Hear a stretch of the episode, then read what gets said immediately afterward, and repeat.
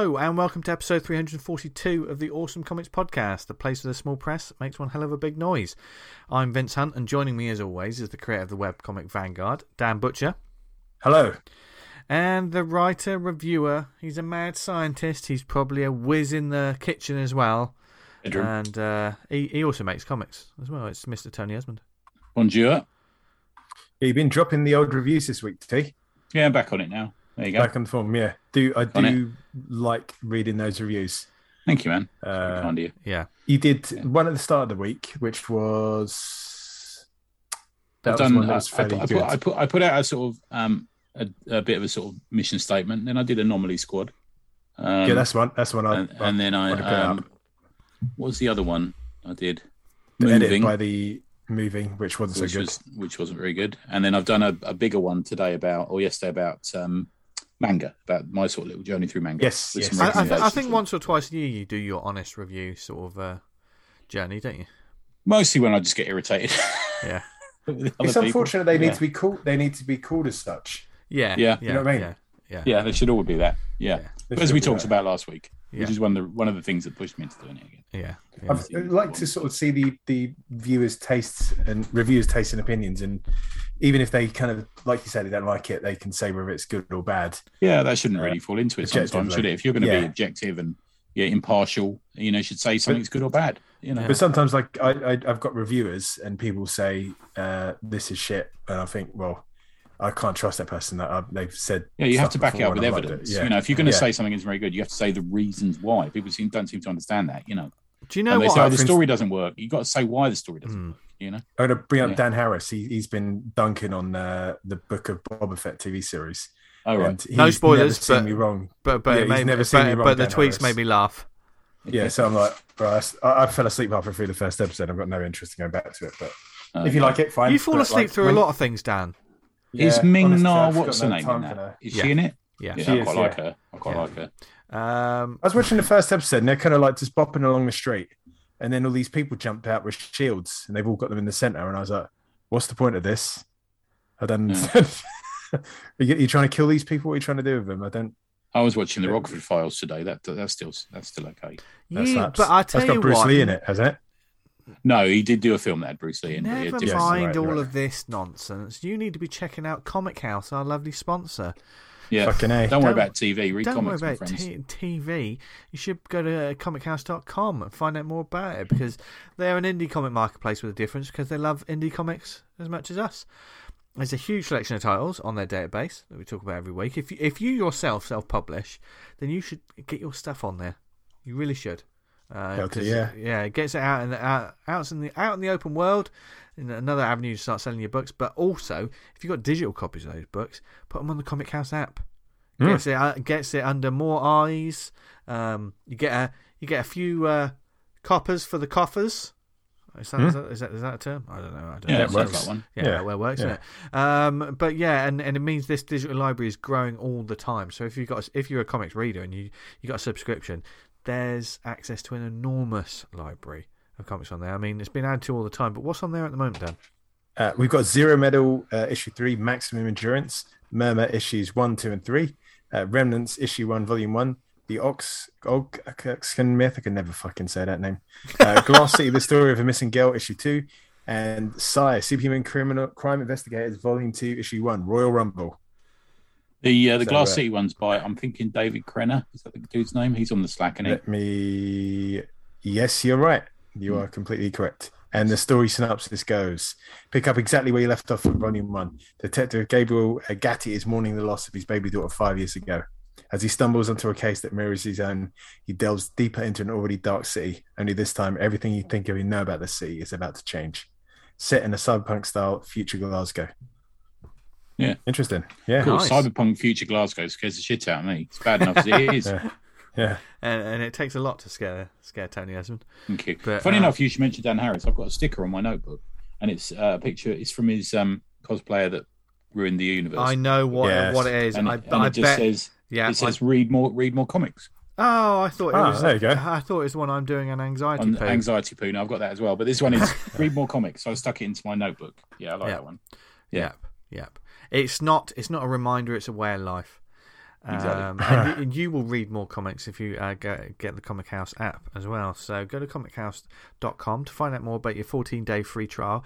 And it's also worldwide as well. We're a UK uh, podcast, but anyone from from the world can upload their books there, and there's stuff from Yep. all over the world. I'm all about the apps, you know. Now Yeah. I've got the I, out the iPad's always with me, and I've got like various apps reading various things, and this is the one I use Yeah, to read some yeah. press on. I know one of our faves, JWC. Um, she she puts a lot of her work onto Comichaus, and uh, she's just um, re-lettered the whole of the Citric Arc, which was the first book Oh, Oh, nice. that, we ever, that we ever talked to. That's where I talked- first read it. Talked about it, yeah. Yeah, yeah. Yeah. Fuck me, I've our reading habits have changed, haven't they? When you first started this show, we was Yeah. like, fuck digital. Yeah, man. Uh, yeah. Yeah. Now I'm on. I mean, now I'm on Comichaus, Comixology, Marvel Unlimited, Shonen Jump. I'm on all these fucking ones now. I've Yeah. just got like a comic universe in my rucksack. It's great. Yeah, Yeah. yeah, yeah. yeah. So um, go to comichaus.com and find out more about that today. But I mean, that's all of this digital comics, you know, stuff you can read on your iPad. We didn't have that in the 90s. Yes, this week, folks. We had a lot of shit in the nineties. we we, we did have a lot of shit, but I, I will say there was a lot of gold as well.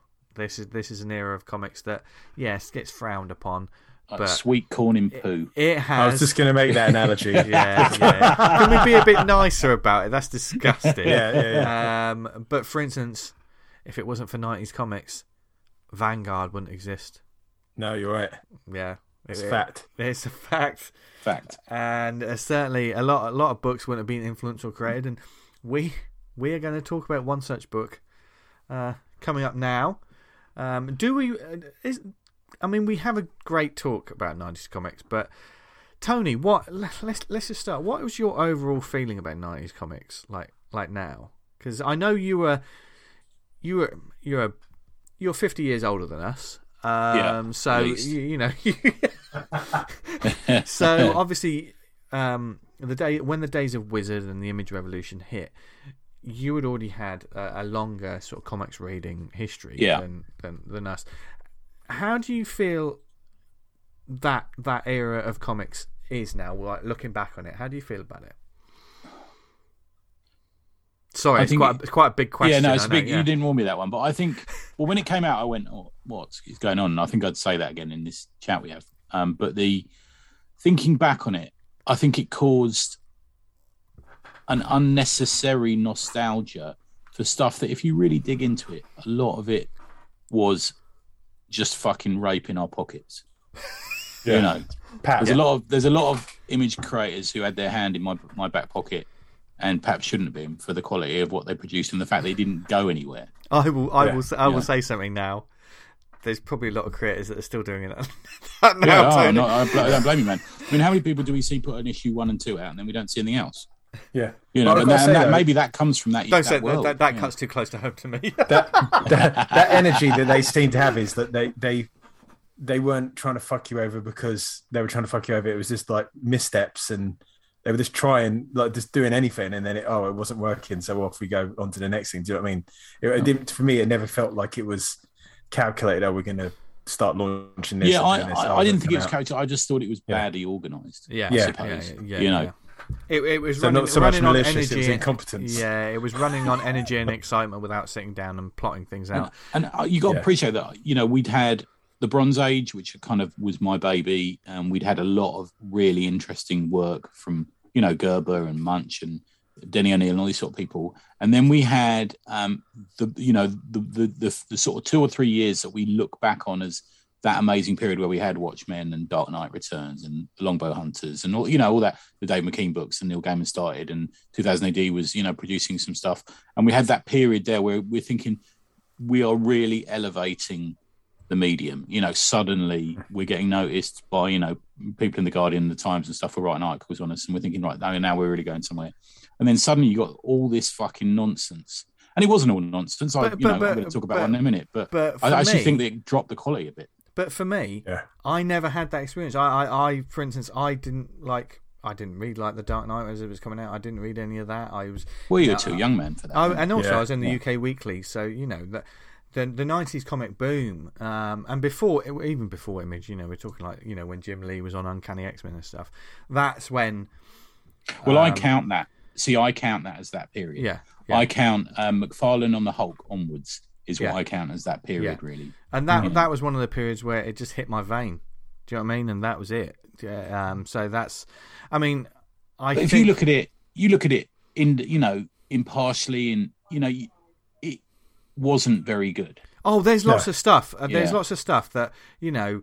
that Nostalgia is a is a beautiful drug. It really is, man. Yeah, But, that's the- um, Yeah, I mean, we but- live off a lot of nostalgia. That's why we enjoy a lot of stuff. I I've Yeah. bought I've bought stuff at a comic mart that I was like, God, I remember when that Just came nostalgia. out. And then you open it and just Yeah. think, this is Drek.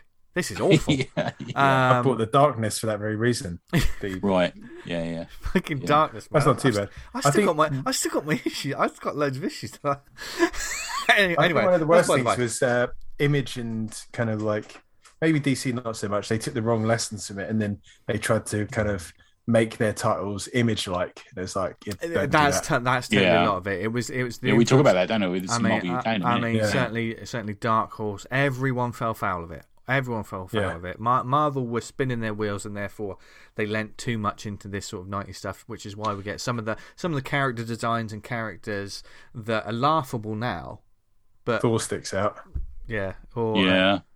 Yeah, a lot of the X Men characters. I mean, we get that, Kate. You get that on, on Yeah. you know, with this sort of online debate where people go, "Oh, the nineties weren't very good," and people say, "Oh no, there was a lot of good stuff in there." Well, there was, but there was an awful lot of really awful stuff in there as well. Mm, Yeah. You don't Yeah. forget this was a period where we got Vertigo and stuff like that as well. So there was Yeah. that, you know. But it's, it's also I, I think it's down to the comics had a boom. There were- there were- there was a certain Yeah. boom where comics were everywhere, and when when it's everywhere, you don't have the luxury of everything being. Oh, No, I mean, you, we, yeah, the thing is, they were they were getting people to, you know, just put the new character with another beanbag sellotape to his forehead out, you know, that would Yeah. sell Yeah. three hundred thousand copies, and, and Yeah. they buy a Ferrari off the back of it, right? You know, yeah. And You there was, mentioned that's that- evidenced in that image documentary. They talk a bit about that, Yeah. don't they? You know, people just went You a bit nuts. mentioned uh, in that in our talk with Jeff about the uh, Toy Galaxy. They do one about Wizard, Yeah. and that that also factors into kind of like the the image, kind of like uh, getting involved in the speculator market at the time. That all the card collectors were jumped over to comics, and Yeah, a lot of the yeah. I think the Death of in. Superman is the best. Was one of, is is a really good evidence of that, isn't it? I think Yeah. the, the the speculator market did cause us huge problems because it was boom and bust, wasn't it? Yeah. yeah, Yeah. absolutely, like boom, Yeah. and then boom, it all Yeah. fucking Yeah. ass fell out People it. were buying But- fifty issues of Shadowhawk one or something, you know, But because they there's the thought it part would work. there's also there's the part of me now that's like yes we know what happened to the industry we know what you know the certain effects and stuff, but to this day, um, I fucking I got mad love for Marc Silvestri's Cyberforce, and do you know what I mean? I fucking love it. I mean I, w- I won't go back to I mean I've got the trade of the original one because that was. But he on kickstarted it about ten years ago, didn't he? But I'm not interested in those Yeah. reboots. The reboots are Right. something different. My my the flavour I want on my chips is what I got at that time. And I think Yeah, he- the thing I'm is happy with with him that. is he he was really he was really good. Yeah, Yeah. his art Yeah, is he was really good. extremely competent. he was and also a very everyone- good businessman you as know. well. From what it what Right. spun out of that, the way Top Cow sort of stepped away and built up like Witchblade Yeah. Darkness, etc. That became a different thing. I mean, look at Image now; it's We completely got different Wildcats beast. and stuff like that, yeah, didn't we? yeah. Image is a completely different Wildcats, beast. yeah. I- I- Image Yeah. sort of sort of changed, sort of pivoted. Oh, it didn't reinvented itself, didn't it? in a Yeah, yeah, yeah. Um, They he did have that one character, Mother May I, and I just fucking love that name. yeah, yeah. It's just such a great name Yeah. for a character. Yeah. So obviously, um, there, there's some ups and there's some downs, but you know, we're, we're just going to talk about some mad love and craziness, funny um, character names, some real, some some not, but definitely we um, we had a chat about a book that you need to check out. I know a lot of our listeners certainly come. You know, I've got some fond fondness for um, 90s comics as well.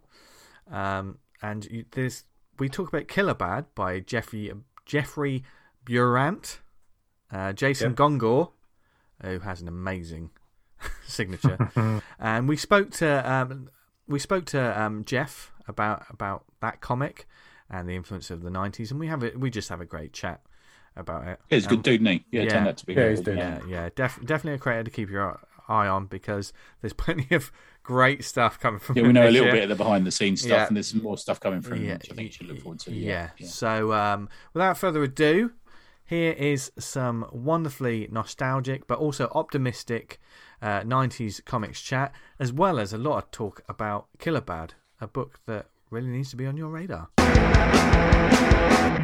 Okay, then. Obviously, with this week focusing on some 90s comics goodness, what better time to get a guest whose comic series exudes the 90s comics vibe? And I know you like that word, Tony, exudes. I do. I was when you read the script out to me earlier, I was quite impressed. Th- Thanks.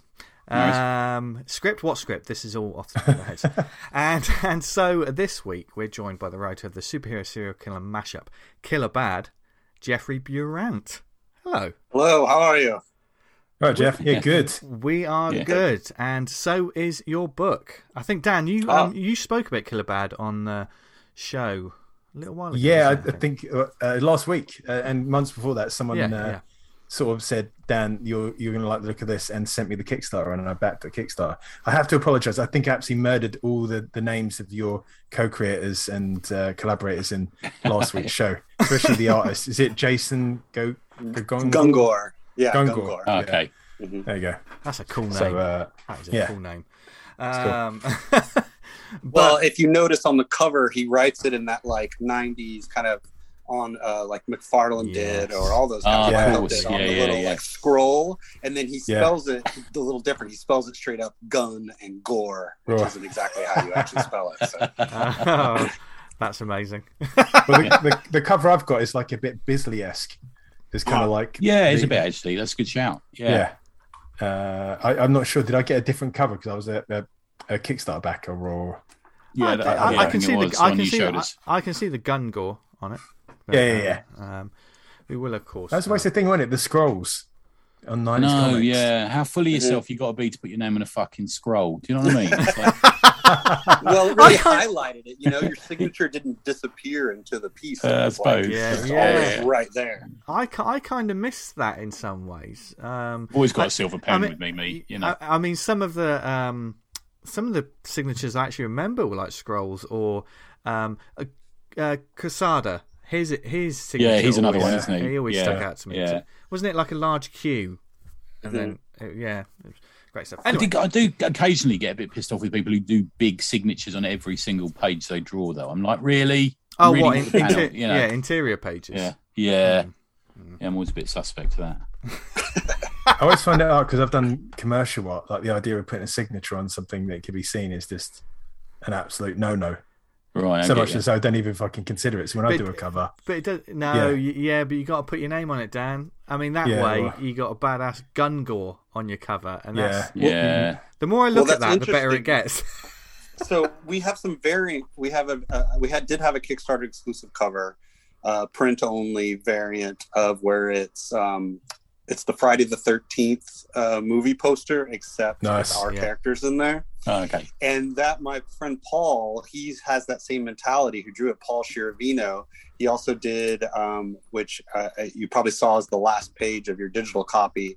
Um, there's a like a RoboCop uh, riff Yeah, that's uh, for Killer Bad Two, and you, you see, I had to make sure and put his name in the credits, which I would anyway, but because he does, he hasn't been signing his work with that same mentality. and maybe it's for the verisimilitude of the of to, of the movie poster also since movie posters aren't typically signed so uh but Yeah. yeah, Yeah, more the idea of an imaged comic, especially one of the, the founders ones coming out without their signature on the cover, is well, it just wouldn't happen, would it? no, Yeah. no, They'd no, go fucking don't- nuts if think someone removed it. well, like Uh, you could uh, kind of not pick up on the fact they were drawn by Liefeld or McFarlane. Yeah, yeah, yeah. Yeah, but back then it was some covers were drawn by about eight people, weren't they? Because somebody would ink a bit and then they'd get busy or not come in because they were drunk or something. You know, and Yeah. somebody else would ink the foot or something if Yeah. there were feet on I didn't realize uh, that I listened to your pod uh, this week, Tony, that the Shadowhawk cover was inked by Liefeld. yeah, was that right? Okay, I'd forgotten. Yeah, it was. Yeah, it was okay. the chromium number. It was like the black with the chrome Oh kind god, of Oh, yeah, shadow yeah, around yeah. it. god, god, god. But, You got it to be considering some chrome, Jeff, haven't you? Add some chrome to a cover. You got to be doing a bit of that soon, haven't you? i do i really wanted to and i think we will get to it i wanted to make that um, friday the 13th cover glow in the dark wherever it's Oh, wherever awesome. there's light on the cover so Yeah. i think i'll do that eventually and it's am- amazing these these print shops now can actually do all that for individuals Yeah, Um, so you can get die cut covers, you can get metal covers and stuff. Just becomes pricey, doesn't it? Once you Yeah, start it's talking that sort of thing. Yeah, yeah, yeah. Yeah, yeah, yeah. Yeah. Uh, Oh, nice. Kickstarters, I think, turn out uh, at best you're trying to break even on the whole thing. Mm. Really, Yeah. Yeah. Welcome But- to our world, Jeff. That's how we feel. Yeah, Yeah. But Killer Bad obviously was a successful Kickstarter, and it's a great, great book. And obviously, we're talking very much about nineties. But before, let, let's talk about the book itself for a little Yes. bit, because uh, you know it's got all of the ingredients that we love on this show. When Dan showed it, sorry to interrupt, Vince. When Dan showed it to us, all I could say was, "He's got him jumping out of a plane." Yes. Yes. Um, yeah, clearly influenced by, you know, and uh, to be honest, the comics that um, I read when I was getting into comics and stuff. But but Killer Bad itself is a superhero book, um, but with a bit of t- bit of a twist. So you do you want to tell us what it's what what it's about? Yeah, we're calling it, especially this first issue, we're calling it superhero horror. Um, so the idea is, it was uh, the whole idea came up with uh, Jason Gungor and I. We we continually work on projects together. We're trying to be a, a team in a lot of ways. So we have this longer ongoing project that's had some publisher interest, but uh, nothing has quite happened yet. One day we were meeting uh, for lunch, going over uh, that sort of stuff about that, and we started talking about what we're doing now. We started talking about our love of '90s comics. Um, and we both had like this history. He had some names and some sketches already. I had this old plot, and we just kind of married them together because we also knew um, we could kind of knock it out a little more quickly than uh, continuing on this this longer, complicated project. Killer Bad is uh, supposed to be. It's fully scripted at three issues, and then outlined for five if there's any success. And each issue is uh, pretty self-contained. They each take place um, 20 years apart than the last. So we, Oh, we jump okay. 20 Oh, years each one, and then each one kind of combine takes the superhero genre and then very purposely combines it with another genre. So this first one, Killer Bad One, is uh, a slasher flick, right? Yeah. Yeah. Uh, h- hence the Friday Thirteenth, but with with superpowers and also bright, shiny sunlight, uh, so you can Mm. see all the beautiful Yeah. gore that we get going. All right, right too. I mean, that's something we were talking about. We were talking on on our little WhatsApp group earlier, Jeff. Is the fact that you've you've used you've done that thing obviously that you where you use the the villain as the as the main person.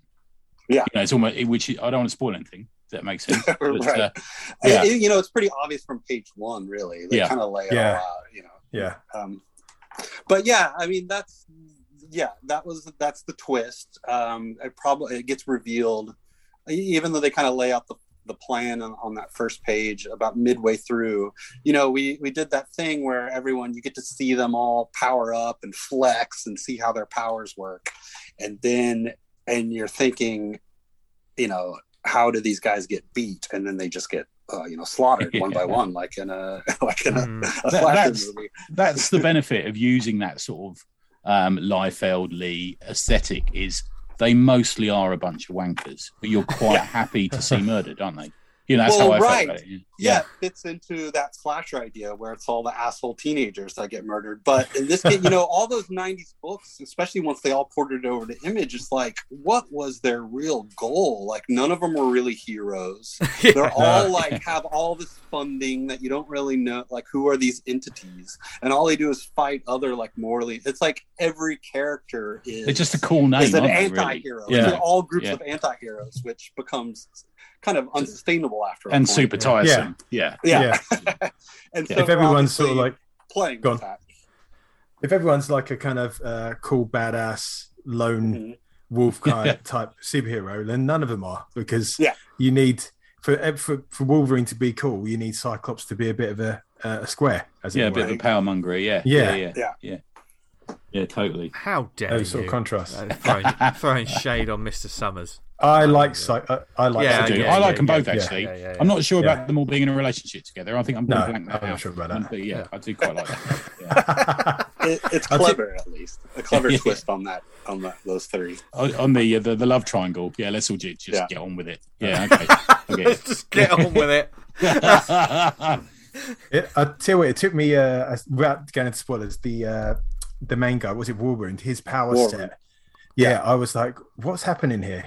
And then Yeah. after like it clicks, doesn't it? That's what I, was like ah, about it. gotcha. Yeah, that's one of the things I really liked about it because I, I having that Friday the Thirteenth joy about it. I was like, you're looking forward to seeing the slaughter in its own way, but each one was so unique in its own way. But it's so cleverly done in the way that, um, obviously, where you pace the story out, but in those moments with the art that sh- that quite Yeah. clearly there's no real. Com- the only confusion is when you look at it and it takes your brain a moment to just think, "Oh, I can see what happened there," and then Yeah. your Yeah. brain starts to piece it together. So that by the end, I mean, I'm fascinated to see what the you know the, the, all the payoffs and stuff were, but especially like the, the crescendo, um, the last the last death is spectacular.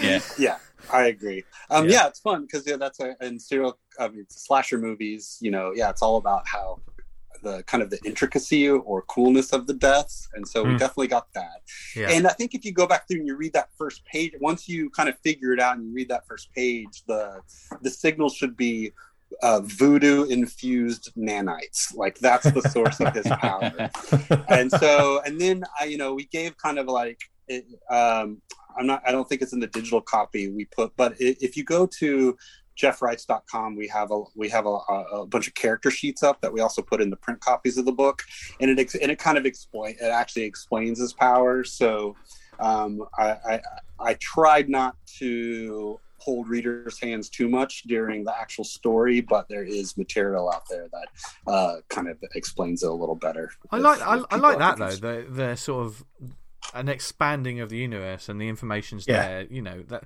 that's that's real sort of pure digital extras. If you want to find out more and and learn more, It- sometimes it's it's nice to discover more, to go other places to discover more without being spoon fed it. Yeah. Can't say which I I- I think some some comics are a bit heavy handed with the this is how things work. Whereas, Yeah. you know, Mm. I mean, certainly His with- power is to do this. yeah. And Whereas, I mean, Killer Bad. I mean, you clearly you're playing uh, on on the sort of tropes and and sort of cliches of these power sets and stuff. yeah Um, but um, but I still within the within the 20, 24 pages, 24, 26 pages of story, you know, I immediately clocked who these um sort of superheroes, for want of a better word, were. Analogs almost, aren't they? Yeah, Yeah. yeah, they're Yeah. an- analogs. I I kind Yeah. of knew who they were, and maybe that's because we're conditioned by comics, aren't we? And certainly, in some ways, we're, Yeah. con- we're conditioned by the sort of era of comics that we we were reading. And for me, it was '90s. So as soon as I saw these people, I knew exactly who they were because I, I'm Yeah. guessing I'm guessing though those sort of characters that the imaged characters and things like that, they were definitely influences and sort of on, on the way you were writing. The black dude, especially for me, I thought, right, yeah, immediately you know what he's like, don't you? I forget his Yeah. name now. He's like a sort of got a Uh, blade uh, and death death cheater yeah, yeah that's, that's his power he just Yeah. can't die Yeah, that's it. Until he throws his head away. Oops, so no spoilers. Yeah. I mean, they do the classic kind of uh, image thing. I think I think more of a Liefeldian thing where they kind of Tony mentioned they just jump out the jet. Yeah. the, Yeah. the bad guys. So great but at least maneuver. and we have that. Warwound being the voice of reason like you guys are fucking crazy Yeah. As they all jump out of the plane and, and he and the and Haxor the hacker dude are the only ones two wearing parachutes shit. did did one image uh, comic or creator in uh, on its own kind of like think right this is the one I'm going to be using to kind of like draft particular, this tale yeah. yeah. in particular Uh, boy, I mean, it's probably like five or six of the image founders that are in the mashup. Um, Hmm. You know, it's it's McFarlane, Liefeld, Silvestri Lee are kind of the, I guess, the main four for us there. Okay. um, Yeah. And their books. I would say in our third, w- when we get to Killer Bad three, it's um, going to be superhero gothic horror, so you'll get more of that kind of a Spawn feel. Um, nice uh, um, so this one is obviously I don't know if I, I guess um, was it Dan who who bought the Kickstarter? Yeah, that's me yeah Did you watch our remake of Rob Liefeld's Levi's jeans commercial? Oh, no, I didn't see no. that That, that's our Kickstarter video, shot for shot Oh, recreation. Um, That's dedication, Jeff. Dedication. Yeah. Yeah. well, I was trying to trying to come up with a way to uh, you know have a clever Kickstarter video to hope for you know some sort of of shareability, but uh, and maybe get Rob Liefeld to share it, which he did not, but No. he liked it once. Um, uh, uh, um, and so yeah, we did a. It can be spiky. You don't know which way that's going to go, do you? Yeah. To. Yeah. Right, right. Yeah. I was actually worried about that. Yeah, that we it would be seen as a, a diss. So I was always very complimentary in all our descriptions and stuff. Yeah. Um, but uh, um, so yeah, they're all in there, and kind of the origin of it too. Before even coming up with the genre mashups was we were just coming up with goofy names, you know, Mhm. goofy '90s names, and and then or Jason had um, a character design that we could apply a name to, and so uh, so much of their power sets and and whatever personalities they have just come from that first moment of Gotcha. of uh, uh, of creation and then you know like we we made a trading card for break speed our our kind of probably the golden boy hero the more cyclops of the lot even Yeah. though he's a speedster.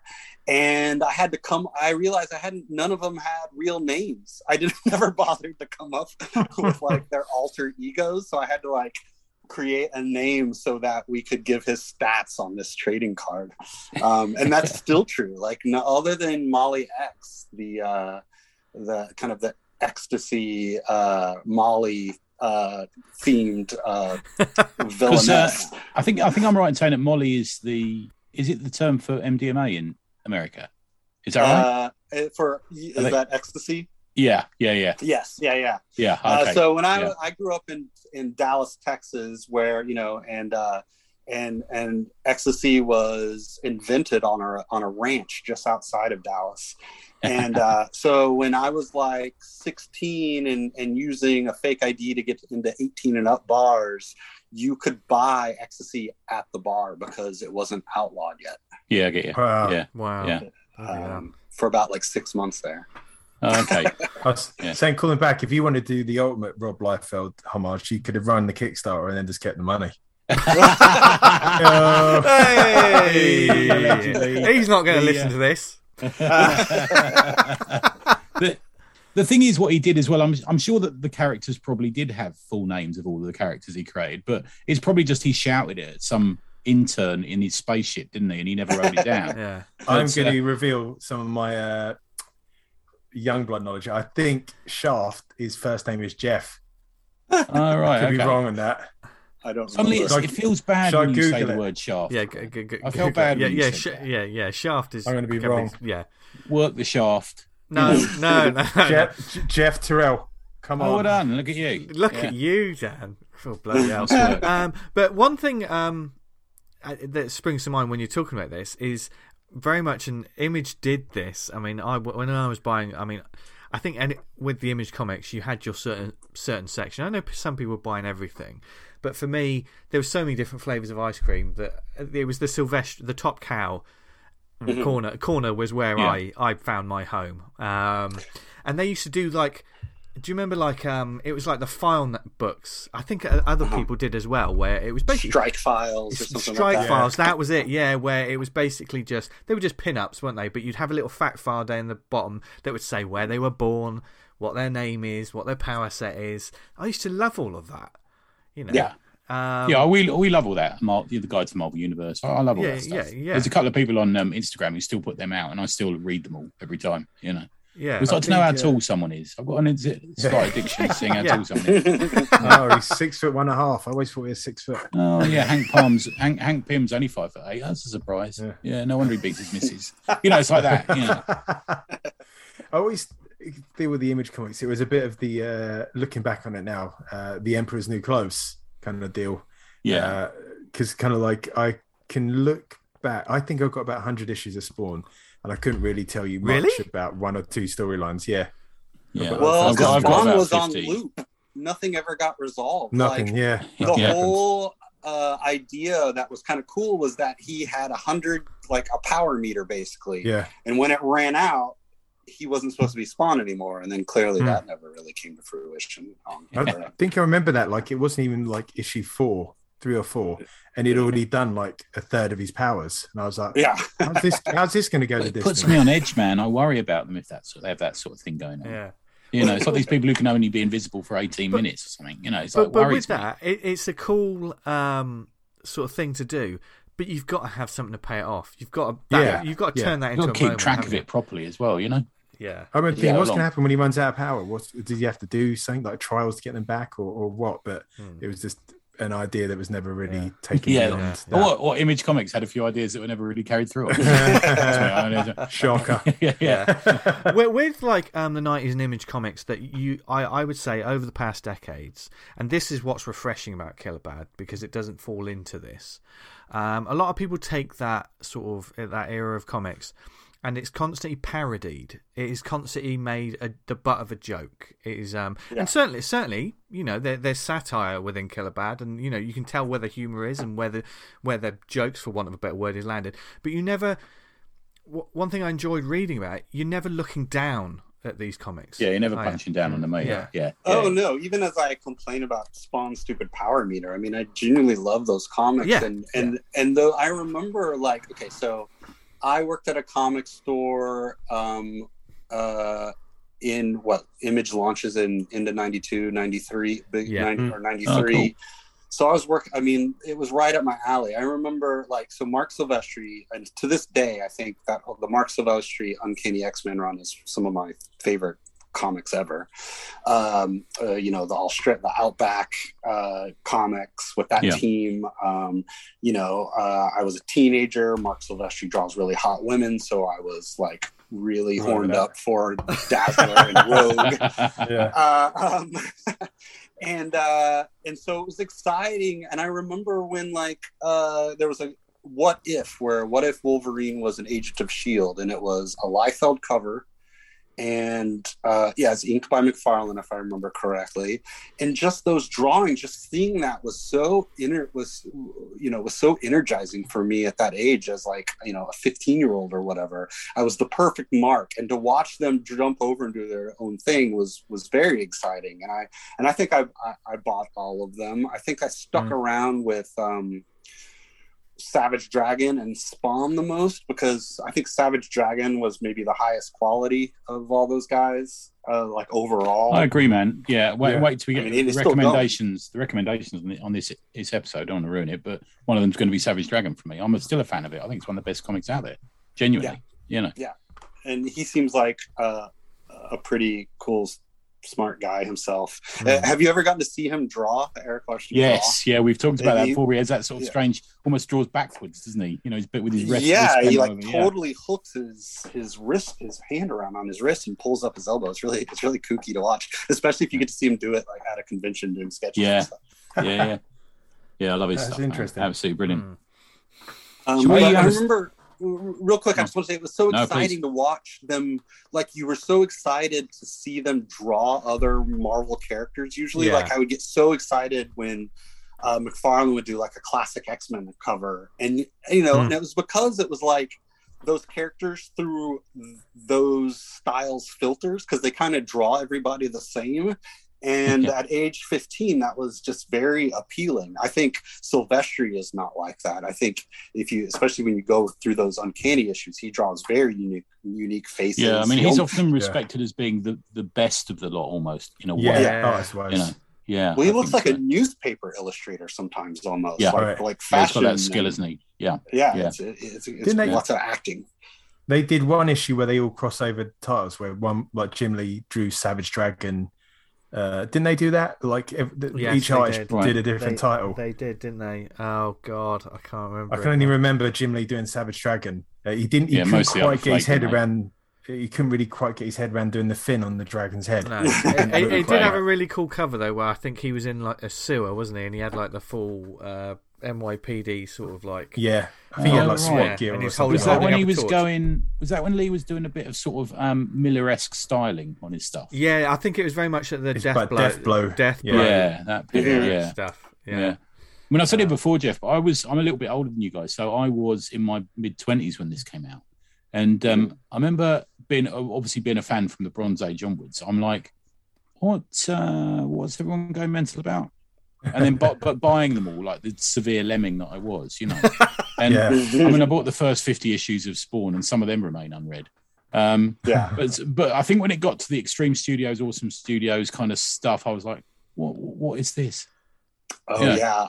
I grabbed some random issue and read it, and it was I didn't recognize the I didn't recognize anyone involved, and it was just terrible. Like Yeah. nothing made sense. I read the New Uh, Men the other day, and I'm like, what? What is this? There You know, was like Yeah. Yeah. panels blown up to be double page spreads, Com- and there was some completely. weird stuff. I mean. I, I feel like when it's when it started that sort of 90s era, and this was of course in the heyday of Wi- uh, Wizard as well, uh, Mhm, things like that. mhm. And there's a fascinating. that's one of the big reasons for its success. I think. Yeah, was- Yeah, they definitely. really grabbed it. Yeah, there's they? a fascinating uh, on on YouTube. Toy Galaxy did like a half an hour sort of like the the birth, the life, and the tragic death of. Uh, That's really uh, of worth Wizard. watching that. Re- really fascinating uh, seeing how Wizard went started and how it ended. Um, but of course, we were in that, that sort of heyday. But it did, like when it all started, not just Image as well, but there was certainly because you had Wizard, you were seeing like Cerebus and you were seeing all these, uh, you know, the Dark Oh, Horse Gaiman. stuff. There, Yeah. was, there was an Yeah. energy to everything. There was an energy and excitement, and it was it was almost Well, Cerebus appeared in Spawn. Yeah, that's yeah, the thing. completely. Yeah, Yeah. yeah. Like Yeah. number eight or so. Yeah, it's a good issue. Yeah. Yeah, yeah, yeah. It was new grounds, and people were trying different things. But like you say, around the time of Extreme Studios, and you had, um, you know, uh, certainly, um, is it Fighting America? What was the the? Is it Fighting American when they? That was awesome. Awesome comics, wasn't Awesome it? That, comics, um, not our awesome comics, of course, which you, know, yeah, still get. yeah, Um, but it was certainly the wheels were spinning, and it became less. I, I, I don't know about you guys, but I was like, I wasn't so much interested in it. It didn't have the same energy. It just felt a little bit. No. Well, I think it's evidenced by the fact if you do get any of the comics from then, um, uh, you know, you can you can buy them cheaply. Or if you've got any from them, look through the adverts in the back, and you'll see that a lot of the comics that are advertised never came to completion. Mhm. Yeah. They never actually appeared, and if they did, maybe it was one issue. If you were lucky, sometimes, you know. And I think there was just that they were making so much money on each issue. You know, they just well, what we're going to do next? But to bang out another first. And Yeah, like, yeah. like I grabbed out some today and they've got Strike Force and it's got the artist uh, Brandon Peterson, I think it is. And Fucking really Brandon decent Peterson, artist. man! He's a great actor. Fucking He's Brandon great. Peterson. Yeah. God, yes, I remember because his art. But I- I, I can suddenly tell you what got really now. excited. Then I don't know. Sorry, Yeah. I couldn't tell you what he's done since. I, I don't know. He's done a he lot. did. He yeah. did. He Really? did medieval Spawn Witchblade. I remember that. And was there a series called Arcanum? See, he was a top cow guy. Ah, He- okay. he was very Yeah. good. Brandon He- Peterson did a fair amount of like um 2000s Marvel too, right? Yeah, like yeah. um uh, like Fe- feels Ultimate like- stuff, Ultimate yeah. Vision. Did he do any Yeah. Doctor Ah. Strange? He feels like someone that should should have done Doctor Strange because he was a shoe in for that kind of that Yeah, kind of his stuff. style got really like locked in, almost like refer. You could tell he was using models and stuff. He That's did all. some uncanny X Men and stuff, didn't he? I think. Yeah. Yeah, definitely. Yeah, Yeah, Executioner's song. He did some stuff on that. yeah. Um, oh, I'll tell you where Greg he was. Capullo. Yeah, he was at Yeah. CrossGen. He did quite a lot. He, he, I've just reading about now. He left Marvel to become the art director at CrossGen. Ah, oh, that's interesting. Yeah, Okay. cross gen. Yeah. Yeah. oh, blimey. Uh, well, see- Using artists as models. That sounds rings a bell. um, Anyway. but, like we, like we already, I can feel my mind beginning to fire on all cylinders just thinking about the heyday of the nineties comics and like the excitement and stuff. But you mentioned that uh, when coming up with Killer Bad, you you and Jason sat down and started talking about like nineties comics. What was that conversation like, and did it just just completely roll and roll and roll as most comic conversations do? Oh, it was almost the exact conversation we're having now. We were like, you know, digging through, going, "Oh, that was awesome. Oh, that sucked." Um, uh, and then, I mean, and then the next time we were truly developing an idea, like a big part of this was, um, as far as speeding things up a little, was okay. We get to try to tell a story with a lot more splash pages and double splashes and things. Like, how do we make this big and bombastic? Uh, like we're talking about with double Yeah. page spreads, lots of posing and and that sort of thing. Uh, and then how do we kind of elevate that into uh, an interesting story? And um, that's exciting. Because like uh, in that you know i read that whichever book i, I can't think of now that, that I, you know i pulled it out of my long boxes to look at uh, during that time and i was like it's so actually devoid of story for all this like posing and fighting. You know how do we avoid that? And i had this old plot from when i was at, you know at university uh, uh, in the actual 90s that i was able to pull from and use some plot elements. That's where break speed comes from uh, and so um, Come on, we all the we all did the the nineties was such an injection of let's come up with loads of different characters, let's come up with the names, let's just design a slash costume. two words And- together. Yeah, Yeah. I- well, I- I was specifically in what '95 or whenever when I was in college and, and, and writing. It was probably my first attempt to write a comic script. I was specifically ripping off Alan Moore's Image comic 1963. Um, you, there's almost no trace of that now in Killer Bad that aspect, but Okay. um, uh, uh, spoiler alert: break speed, um, as you can see from the from the RoboCop image, uh, does survive, and Yeah, um, I wondered about that. Yeah, and yeah, yeah. and so uh, um, so th- that idea of you can see he's in heavy armor on that on that uh, on that RoboCop cover, hence the RoboCop reference. And so the idea of a speedster who had his back broken and has to have an exoskeleton to be able to access his powers at all and not be like as fast as the Flash anymore is a big part of his his story. Ah, nice one. nice, nice. That It was a feels strange curio, that Alan Moore thing, wasn't it? It was strange. Yeah, yeah, We I'm sure he did made a load of, load of money out of it. Sorry, He mate. did he did Supreme Yeah, for yeah. yeah. for for Rob, and uh, yeah, he and he did some what he did like the Violator comic. So they were Yeah. just throwing Yeah. money at him, like let's get the the most respected writer in the world on image books. Just on do what, I must. I guess they must have said to him, "Do what you like," and he's he's going to Yeah. say, "Oh, we're going to do a sort of Fantastic Four pastiche thing," and they're going, "Yeah, fine." Yeah. You know, I imagine That's a- that's how. Yeah, That Violator series is weird because he had Bart Sears, like, and Mhm. uh, Bart Sears and Alan Moore. And so I would have never ever put, put those two together. Yeah, yeah, yeah. But there you go. Bart, Bart Yeah. incidentally, nicest bloke in the world. We Yeah, met he's him at the dude, Super Comic really. Con. What a dude! Yeah, yeah. Yeah, I used to love his uh, Justice League Europe run. I think which was also in the Yeah. nineties. Oh Yeah. yeah, So- I liked Yeah. he did Exo. Do you remember he did Exo? Fucking Yeah. hell, Yes. that looked great. Yeah, yeah. he used to So- do uh, Brutes and Babes. Remember that the drawing That's right, in yeah. Wizard magazine. It was the um was there any delay like we're talking all this contemporaneously but was there any delay from the us to the uk with the with image and wizard and all that with these books like uh, No, we were past that originally. Before we had comic shop distribution over here, Jeff, we would get a three month. So comics were three months behind the states often. Um, Okay. But with with the diamond distribution, it was often just a day.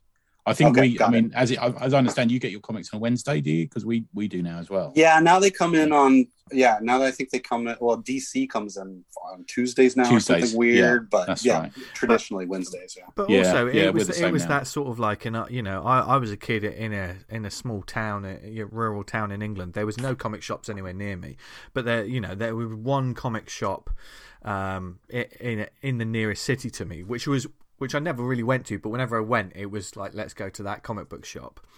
And mm. because, for instance, like Wizards was monthly and stuff, you made sure you got your copy of Wizard, you got your big stack of comics, and then it was almost like once a month you would take that trip. You would take that trip. I wasn't experiencing the weekly releases, like just say you get Young Blood one week, you get Wildcats the next week or something like that. But when I went to the comic book shop, I was picking up those issues that I wanted. Uh, right. If you know Yeah, I I was Okay. very much. I've got a feeling back then it was a Thursday comics came out in the UK. I can't quite remember, but I was there as they were putting them on the shelves at that point in comic the comics. You know, so Yeah, was- because they were getting w- w- it- to restock wasn't as simple in the UK as you can understand, Jeff. The you would you had to be there or you'd miss out and you'd have to wait for a Mhm. few more weeks. You know, um, and we would get I would get. Um, Wizard when it came out, but I'd also get Comics International, which was quite Yeah, a mainstay over here one. as well. Yeah, Yeah, and that featured a lot of stuff about those Hmm. about Spawn, and I remember the Batman Spawn crossover being on one of the covers and that sort of thing. Yeah, That that was less a sort of like, um, I mean, Wizard was like big. Oh, Wizard colour- was big, bam- big, co- yeah, big big colors, bam, colourful bam, explosion. pow, sort of thing. But Comics International was more of a. let's almost say like- more more British. Yeah, let's yeah, say yeah, yeah, Bit- more, bit, bit more of a measured approach. I want to say I, I, I want to say prose, but I let's say journalistic. It was more like Yeah, art- maybe, articles yeah, yeah. and things like that. Yeah, it was Dez, yeah, wasn't it? yeah. It's Dez Skinn. But Yeah. th- the thing is, what we had over here, Jeff, is you had Image and everything, but then we copied it with Marvel UK, and they just went mental and bought, bought out all. and then that was sold back to us right yeah, yeah, yeah, with, Yeah. with Yeah. like uh, I remember buying Marvel UK stuff because of Wizard magazine probably, and Yeah. that's Mm. when we're first introduced to Gary Frank and Liam Yeah. Sharp Yeah. and all Yeah. and all the I, I remember those very very clearly. yeah. Um, some great stuff in there. Gary, Gary and they'd Frank- have like crossovers with with the UK characters and like Wolverine would always appear for some reason. Wolverine was reason. always in it, wasn't he? He was Yeah. always seems to be a motor mouth and all these sort of thing. Yeah, and yeah, you got all that. Yeah, yeah, Yeah. definitely. In- Death's in- Head was great. Death's Head was in everything in the UK, wasn't it? 'Cause, like Yeah. he was the Yeah. one that everyone They knew. had, ver- they had ver- various versions of Death's Head as well, didn't they? They had one and two, but they also had sort of die cut. Do you remember that, which was like a version of him and all this I sort of thing spinning that. I off don't it? remember Yeah, that. I remember one and two. yeah, Yeah. And then they had um, the one where they all fought. Was it Battle Wave? Then they had Battle Wave Two, yeah. and yeah, I think Oh, as a man. character, I know I know Death's Head one. I mean, I'm a I'm a Gen one Death's Head guy. I, I know, and that that's certainly the version that they brought back, isn't it? But it doesn't have the same energy. It doesn't. yeah. I think Kieron Gillen brought him back in an Iron Man issue, didn't he, Yeah. a few years ago? Or So I read that ago. uh, Death's Head issue one that they brought out a couple of years Uh, ago, and I was like, yeah. "This no, this ain't for me." no, very good. It was Yeah. Death's Head 2. Was he kind of zany? Is it is he kind of like a death a Deadpool prototype almost? Death's Head? One was, and Death's Okay. Head Two was much more sort of was more image influenced. It was you know, definitely kind It of- looked like like- the Predator. Look like didn't the Predator. Yeah. Yeah, yeah. Ugh. But Death's Head one was it, Death's Head one premiered in I'm going to say a Doctor Who comic or something like that. It was like a weird sort of he was a Yeah, sort it of was. assassin robot, but yeah, yeah, Yeah. yeah, interesting. Yeah, good stuff. So Um, in, in terms of um that that nineties chat you were having with Killer Bad then come Yes. come on everyone's got their ninety you know their nineties books that they liked. Um, what what common ground and what very differing opinions did you and Jason have? Because I'm I'm sure there was one where you said I love this series, and he was like, You're clearly a big "Oh, fan God." of Coven, aren't you? I guess. Yeah. well, Lady would say, you know, Pendragon. he's still, I think, and being an artist, he's more concerned with the visuals. Like he still picks up Spawn and buys Spawn toys and things, which um, I, I do not anymore. Um, I think just to flip through and look at uh, the pretty art.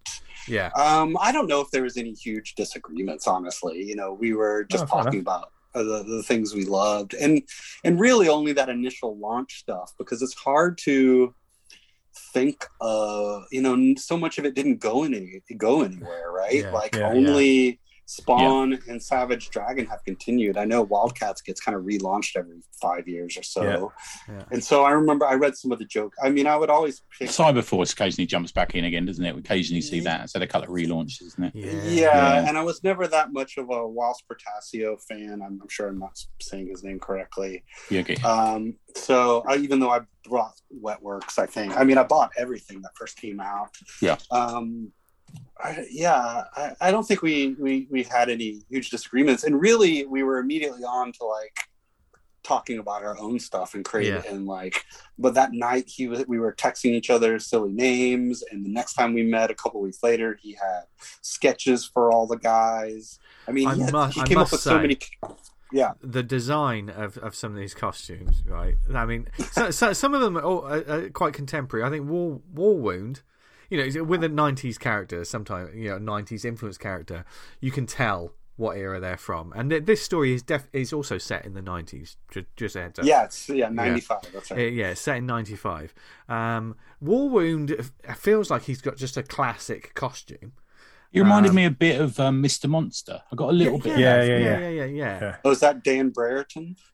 Um, it's- He, he oh, did some covers for it, Um, didn't he? But I, yeah, You might be right. I can't Um, think of the but name the one, it, the one for me that was just so beautifully nineties is the headgear on Gigantic. yeah yeah Yeah, right, yeah. yeah. i don't even know what Yeah. that, How? that What thing is that? What? How does that But if you, even if you fall over, it protects your head. But you what's know. it? I always because it's um uh, for for our lovely listeners. Um, who was the Rob Liefeld character that had it? Prophet.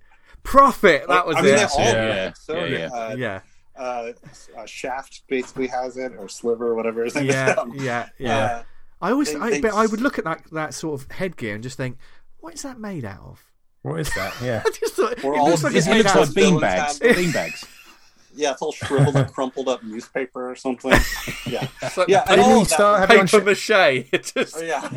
And to Did be he have it fair, why does he? Shatterstar? Why does he need it? I'm not actually sure why they need it. Really, Yeah, To be I fair, but don't it know. became a thing, didn't it? It became Oh, a, yeah, Yeah. Dan, Yeah. yes, Shatterstar was was that the first example? Yeah. of Might it, have been, yeah. It was, I think wasn't it it? might have been. Shatterstar, Grizzly, that uh, that what that that that group of like you know, Cable had his own secret team from the past or the future or whatever. Grizzly had that thing. Domino basically had like uh, a metal version of it at some point. So yeah, it was God, very yeah. prominent back then. Oh God, yeah, Yeah.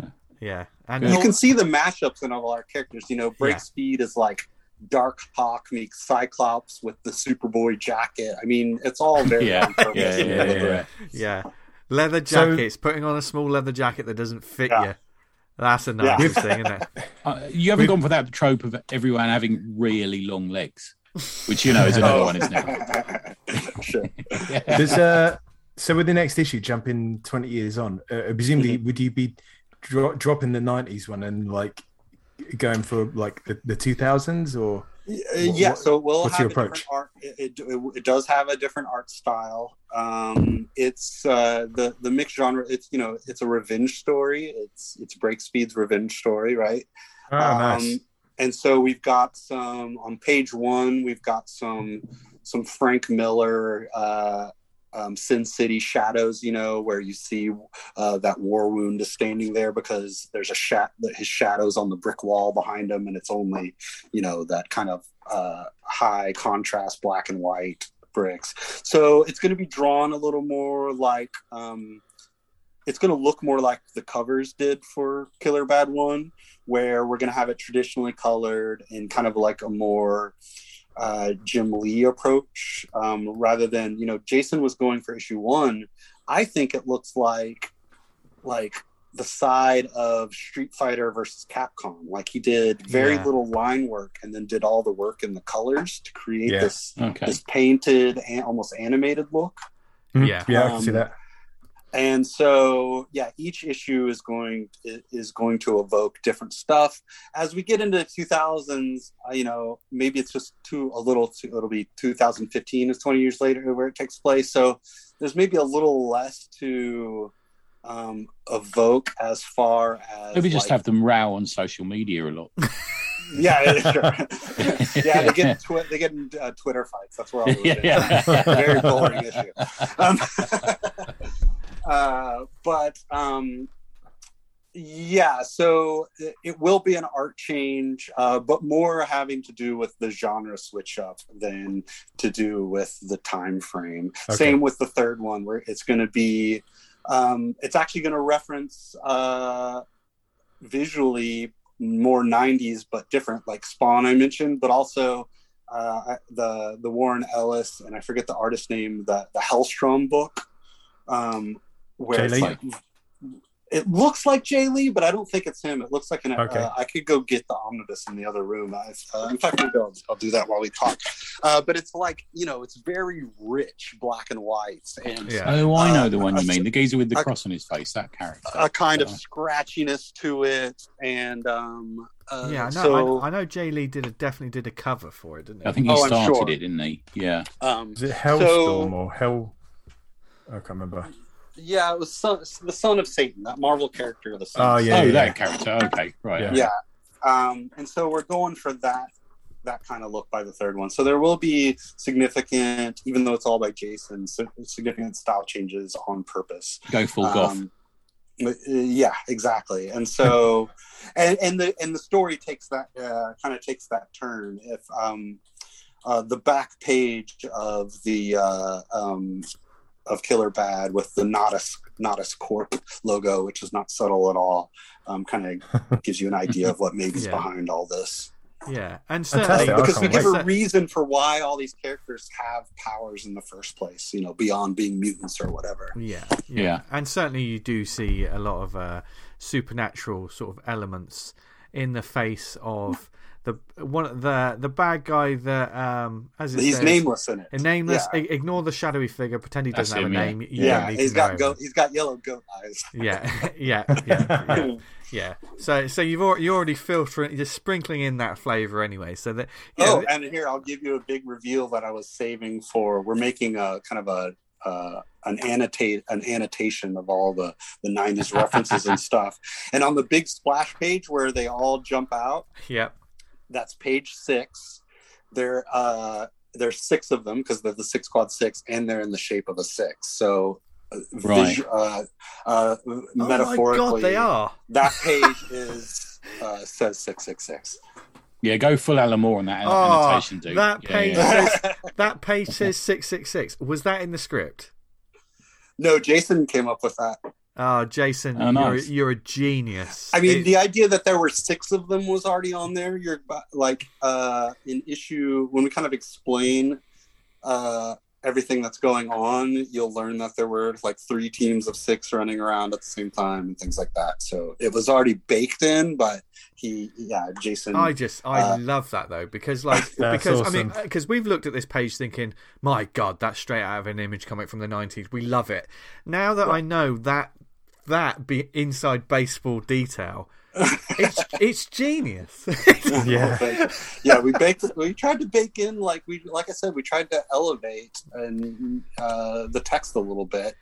And um, another thing is uh, that Jason brilliantly added. You know, you have uh, um, gigantic in the uh, in the plane, the, the the carrier, the plane taking them to the island, smoking a cigar, and then later, um, a war wound picks it up and starts Yeah. smoking it, and then that becomes a part of the the way that Jason illustrates break speed's level of speed happening beyond just the you know the Yes. uh, yeah Yeah. the, Yeah. the flashing through different kind of cities Yeah. and monuments was my idea but he came up with that showing the cigar falling all along the bottom completely on his own and, and the sort of this he begins to war wound begins saying something yes yeah, and yeah. when that when that pays off because I just thought is he saying what I think he's about to say It- it's fucking brilliant yeah, Yeah. I love I think that. that was I think that was Jason's idea too to like make sure he's like saying something here and we'll stretch it out. And I was like, okay. Yeah. Um, so it was a very collaborative effort. I you know I I I more and more I'm stepping away from like saying written by and trying to come up with other like doing the words by thing because Yeah. you know, I don't think anyone knows how much storytelling the artists actually do Mm. and with the little of things course. they come up Yeah. with, and all the acting. Right? It, it- they're doing. Yeah. They're coming up with all the acting that the characters do because that's But- you know you can suggest that in a script, but you don't get to show it. yeah. This is the absolute strength of uh, co-collaboration and like both of you having like almost equal levels of input because Yeah. you, you become the two creators become more than the sum of the parts. Yeah. And uh, sometimes it just makes what makes comics absolutely excel. Uh, Yeah. When yeah, the two creators can really pitch in and like Yeah. it's lovely. Like, I didn't even clock that six. And that's No. fantastic. But it adds, yeah. adds layers, doesn't it? Definitely. Yes. Yeah. Yeah. Yeah. Well, and hopefully when you read the whole thing, you'll be able to go back and start, you know, finding these things and going, ah. I mean, kind of like with the cigar thing itself. You're like, where did that cigar come from? But if you read and pay attention, you can go, oh, yeah. uh, It's got gigantic was smoking it in the in the in the in the airplane. and it shows that this book has something that that you know there are fewer and fewer books that have this rereadability. Because just to go back and say, "Oh God, that bit."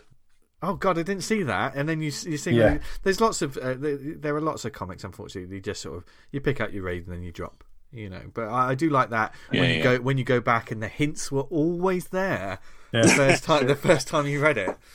You know, It's- it- I mean, if you think oh, how they're going to beat this guy, you can go back to the first page. And Yeah. like, Yeah, Yeah, yeah.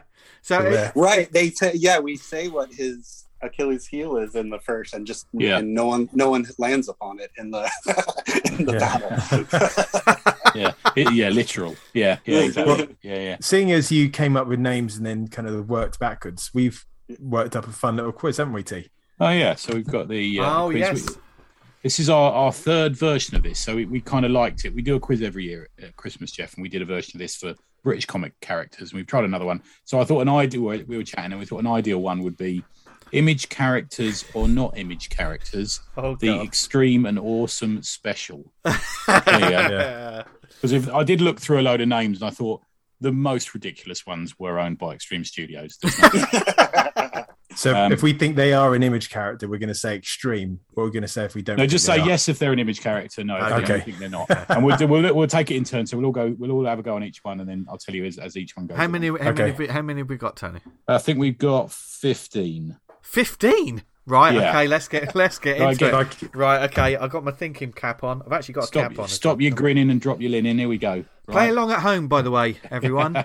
as you're listening now, just uh, make a tally. See if you get. Um, You're gonna you- keep. You're gonna keep points. I'll, I'll keep the Dan. scores. yeah, Yeah, good, you get yeah. it. Yeah. okay. Oh, this this could be exciting. So, Go first one, gentlemen. Kodiak with a K. Kodiak with a K. Uh, Okay. Jeff, True. what do you think? Oh. True, true, I Dan. mean, I definitely remember uh, a Kodiak character, so I'm gonna say Image. Well, now is the idea it's Image or not? Like, if it's You a can say- Marvel, so yes, it's it's, a a, re- Marvel character. No, it's no. wrong. It's either No, from it's the either- nineties or not. So It's yeah, it's yeah. So just say yes, it's a real one. No, it's not. That's Yes, it's need a to say. real one. Yes, it's a real one. V. uh, yes, Okay, yes, it is. It's from New Force. Dan didn't have a go. Extreme Studios. Yeah, he did. Yeah, he What? did. I said yes. Oh, Yeah, did yeah, you? Yeah, I knew that one. Yeah. Written, believe it or not, by Eric Stephenson. That issue. There you Oh, go. Oh, okay. Yeah, look at him now. Um, number two. number two is Scratch. Scratch. Hmm. Hmm. I'll say no. no. I'd say no. Vince? No as Uh, well. yeah, Dan I Vince? got. I got to say no. Yeah. It, it is Julian Oh. Cross. Julian Crosswell was a priest in Hell's Kitchen, of course he was, and was possessed by a demon coven. Uh, it's from Coven and Coven Dark Origins. Scratch. I never read that. from. Bloody hell. Okay. Number three, Fang Rock. Fang Rock. I'm gonna say My false. first always, or did I jump out of line? No, Yeah, yeah, no, yeah, should should we jump have There's no- Yeah, There's no, there's no line, jump in, yeah. No Yeah, line. yeah. Yeah, yeah. What do you think, Jeff? me. No, No. no, no. No. Vince? Uh, no. Yeah, you're all right. It was uh, that is actually the name of a Tom Baker Doctor Who story. So that's what uh, number four, the Rinser. The Rinser. Uh, I'll, uh, I'll say no. No. Okay. What's your psychology saying, Vince? Oh God, Kind I don't in. know. What's your Esmond radar? I, saying? yeah, Um, my I'm gonna Esmond psychology. I want to Yeah. say that sounds like something terrible from Marvel. I'm going to say yes. Okay. I'm gonna go no. No, it's not true. I made it up when I was looking at my washing machine earlier. oh no. Yeah. Number five, Lounge Lizard. Lounge Yes. Lizard. Yes. Yes. Okay. I want to go no. Uh, it is a character. It's a character in the Bad Blood team. That's a fucking stupid name as well. Bad Blood. Bad Blood. Well, that's a very '90s Yeah. thing, Yeah. right? In Dallas, Yeah. there was a club that was co-owned co-owned by Madonna called uh, Lounge Lizard at the time, or Lizard's Lounge rather. and um, f- f- far be it from Image to be totally on the nose at the time, he was actually a lizard as well. So there you go. Um, number six, Fire Rod. Fire Rod. Uh, No. No. Jeff? no, Uh, no, you, you're all right because that's actually what I call my penis. Um, you should have get that looked at. Get, some, get a salve. Yeah. It, it was also popular in the 90s. yeah, get me, get me some ice. Well, he's not. Yeah. I did that to Madonna in the 90s, actually. I think we're- Fire Rod. The, um, number seven, The Scab King. The Scab King. oh God. Uh, I'm going to say. Uh, I'm going to say no. Okay. Other, other guys, what do you think? Go true. True? Jeff will Yeah. say yes too. No, it's not. I made that one up. And that is not a reference to my penis either. Is What did you say, Vince? Sidekick? yeah. That's uh, two weeks after the uh, the fire.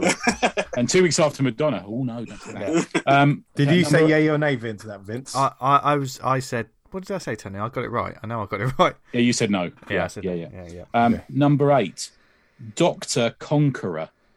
Doctor Conqueror. God, thing is, I want to go yes. I That mean- sounds like something out of I mean, Dragon. I'm I'm so I'm so sorry to any creators out there out there, but some of these names are shit. um, but I'm going to say yes. I think that is yes, yes. Uh, I'll say yes too. It is true. He was the leader of the Conquerors of the Unknown, which was from the um, was it 1963 book? I think it was from Oh that. yes, Oh, that was all right. referenced earlier. Alan Moore. Ah, yeah, yeah. Bloody hell. Um, number nine, the Steel Druid. The Steel Druid. Oh fuck no. Uh, I'm yes, I'll go yes. I'm gonna That's a complete say, guess. I, I'm gonna say I'll- no. Okay. Uh, no, I'm saying no. I'll, I'll say no also. It is, and I made that one up. Good. Okay. Um, Cat couldn't scratch it, obviously. The number 10. This is spelt with two Ks because that was the coolness in the 90s. Crime Condor. Crime Condor. God. Um, no. I'll Dan? go no as well. Jeff, I'll, I'll go. I'll go no also. you're all right. Yeah, you're all correct. I Um, think trying you to showed lure your you- hand by saying, like, revealing your thought process. on that. Exactly. I was- exactly. It was a double, it was a double bluff. Je- uh, Jeff and Vince, you're tied on scores at the moment. I'm Oh, lagging way okay. So no we've got pressure. another, I actually got 16, so we've got a few more to go yet. So this is number 11. Paris Hellborn, the Mystic. Paris Hellborn, the Mystic. I'm saying no because that sounds pre nineties. That sounds like an older Okay. thing, but that's my that's my thinking. Guys, I'll go. I'll go yes to be a contrarian. I'll go yes also. no, Vince, you're right. It's not. I made it up. Um, number 12, Captain Compass. Captain, Captain Compass. He's all, he always knows where he's going with his compass. No, That can't be. it can't be. Got 2 I'll yes. Uh, Yes. yes, yes, it is a character. It appears What? in Judgment, Judgment Day Omega, that classic issue that you wrote. I uh, from what we've heard so far, there's no way like any any of these names could be up for being in the comic or not. They're so fucking mental. Well, Um, you've avoided all like the dark blood, blood, Yeah. elbow that I was expecting. yeah, Yeah. yeah. Um, what are we on now? Number thirteen, the Golden Rod. The Golden Rod. What is it with you and rods? I'm going to say Golden yes rod. on this one. Okay, guys. I, I'm I'm, gonna go no. I'm gonna say That no. sounds like a Pat Mills character. I'm gonna say no. No, it was, it's no. It was a double bluff there because I used Rod Mm. twice. Yeah. Yeah. Um, number fourteen, Prime Starfish. That Prime sounds like another Starfish. Alan Moore. I'm gonna go no. No. I'm going to say yes just because it feels like another goofy. I just Moore. I want it to be yes, so I'm gonna Yeah. say yes. No, it's not. It's not true. Oh. I was Oh. I was going with calling calling it chocolate starfish, but I thought that's too obvious. That's too Yeah, obvious. Prime Yeah. starfish. That that uh, we have to make a note of that because I think that's like usable. the nickname for your, Yeah. for your Feel free to use that, Jeff. Yeah. The, uh, um, number fifteen, the pentangle. The pentangle. Uh, yes, Ooh, look you. yes, yes. I think so. It's Dan? got it's got that flavour of like mixing two words together that the '90s just. Okay. No, used I'll go no. I'll, Jeff? I'll say yes. Okay, you, yeah, it was. It was. It was a member of get this. Pentangle was a member of the Pentad in Coven. What the What? fuck does that mean? What? Um, what- what is with the coven, man? I don't know. It was just. It was just. It was just full of nonsense that it was easy to pick stuff out of. Um, yeah. And number sixteen, the last one, thermal, like my pants. Thermal. Yes. Yes. Yes. we oh, were saying yes. oh, no, I'm going to say no. Okay, it was. It was. He was in Brigade. Believe it or Yeah, not. remember. he was the Uh, fire yeah. character, right? Thermal. What a stupid name. Well, his, his brother was called Seahawk, so that's pretty fucking bad. Dan, that's some knowledge, man. That's That's some some knowledge. You've got some knowledge of Brigade. I mean, you, you, you've kept it quiet, Dan, but you have mentioned Brigade, Brigade several times. You do love Brigade. It is one yeah. of your favourites. Was it one Yeah. of your favourites? I didn't back the Kickstarter, so Right, much no, for that. A lot of people wish they didn't. Yeah. Yeah. well, I'm in the same boat as the people that backed it. Only I've got a few few more quid than they do. well, the, and no book. you mean. And The, then uh, Oh, allegedly. Um, oh, how we how we do with the scores, Dan? I can tell you, uh, Jeff and I drew, and Vince won it by one point. Oh, well done, guys. Nicely played. Oh. It's a nail biter that one. Fucking That was an goldenrod. Prime Starfish. I think I, Yeah. I I think there has to be a character called Starfish Prime. Starfish If, Prime. if yeah, you switch it right, yeah. switch it round, Yeah. it's probably a transformer. I said, Thanks from Jeff, you had a couple of uh, titles. You said you wanted to give a, a quick shout out to. Yeah, well, Indie you know, there's there's been these like fan made '90s comics that um, have spun out of the cartoonist kayfabe community. I don't know if Oh, you yeah. know. Yeah, um, yeah, yeah, yeah. And so there's one called Image Grand Design, and it's a flip book, and then it's Image Grand Disaster on the other side, where it's them, uh, you know, illegally using all the image characters to tell these stories. And it was like it was kind of cool. It was like you had to be invited to this facebook group to even so i don't know how you actually get a copy now but if you google image grand design image grand disaster it will probably come up and you'll probably be able to figure out a way to do it. And it was made with such love i think that like i know rob Liefeld was sharing it around because he thought it was so Oh, cool. cool. and then similarly, there's this book called Weapon Echh, E C H H, where all these of that. artists got together and each recreated one page of the Wep- Oh, yes. Smith Weapon X. Um, and uh, that's from 100% Comics. I have it in my hand also. Uh, and they're just, you know, fun, interesting, experimental comics that are directly referencing specific 90s comics. So I thought they were good picks for this episode. Oh, good Oh, stuff, nice man. one. Yeah, very Beautiful. cool. How did you get your hands on those? Were they, were they available available online, or did you get them through your store?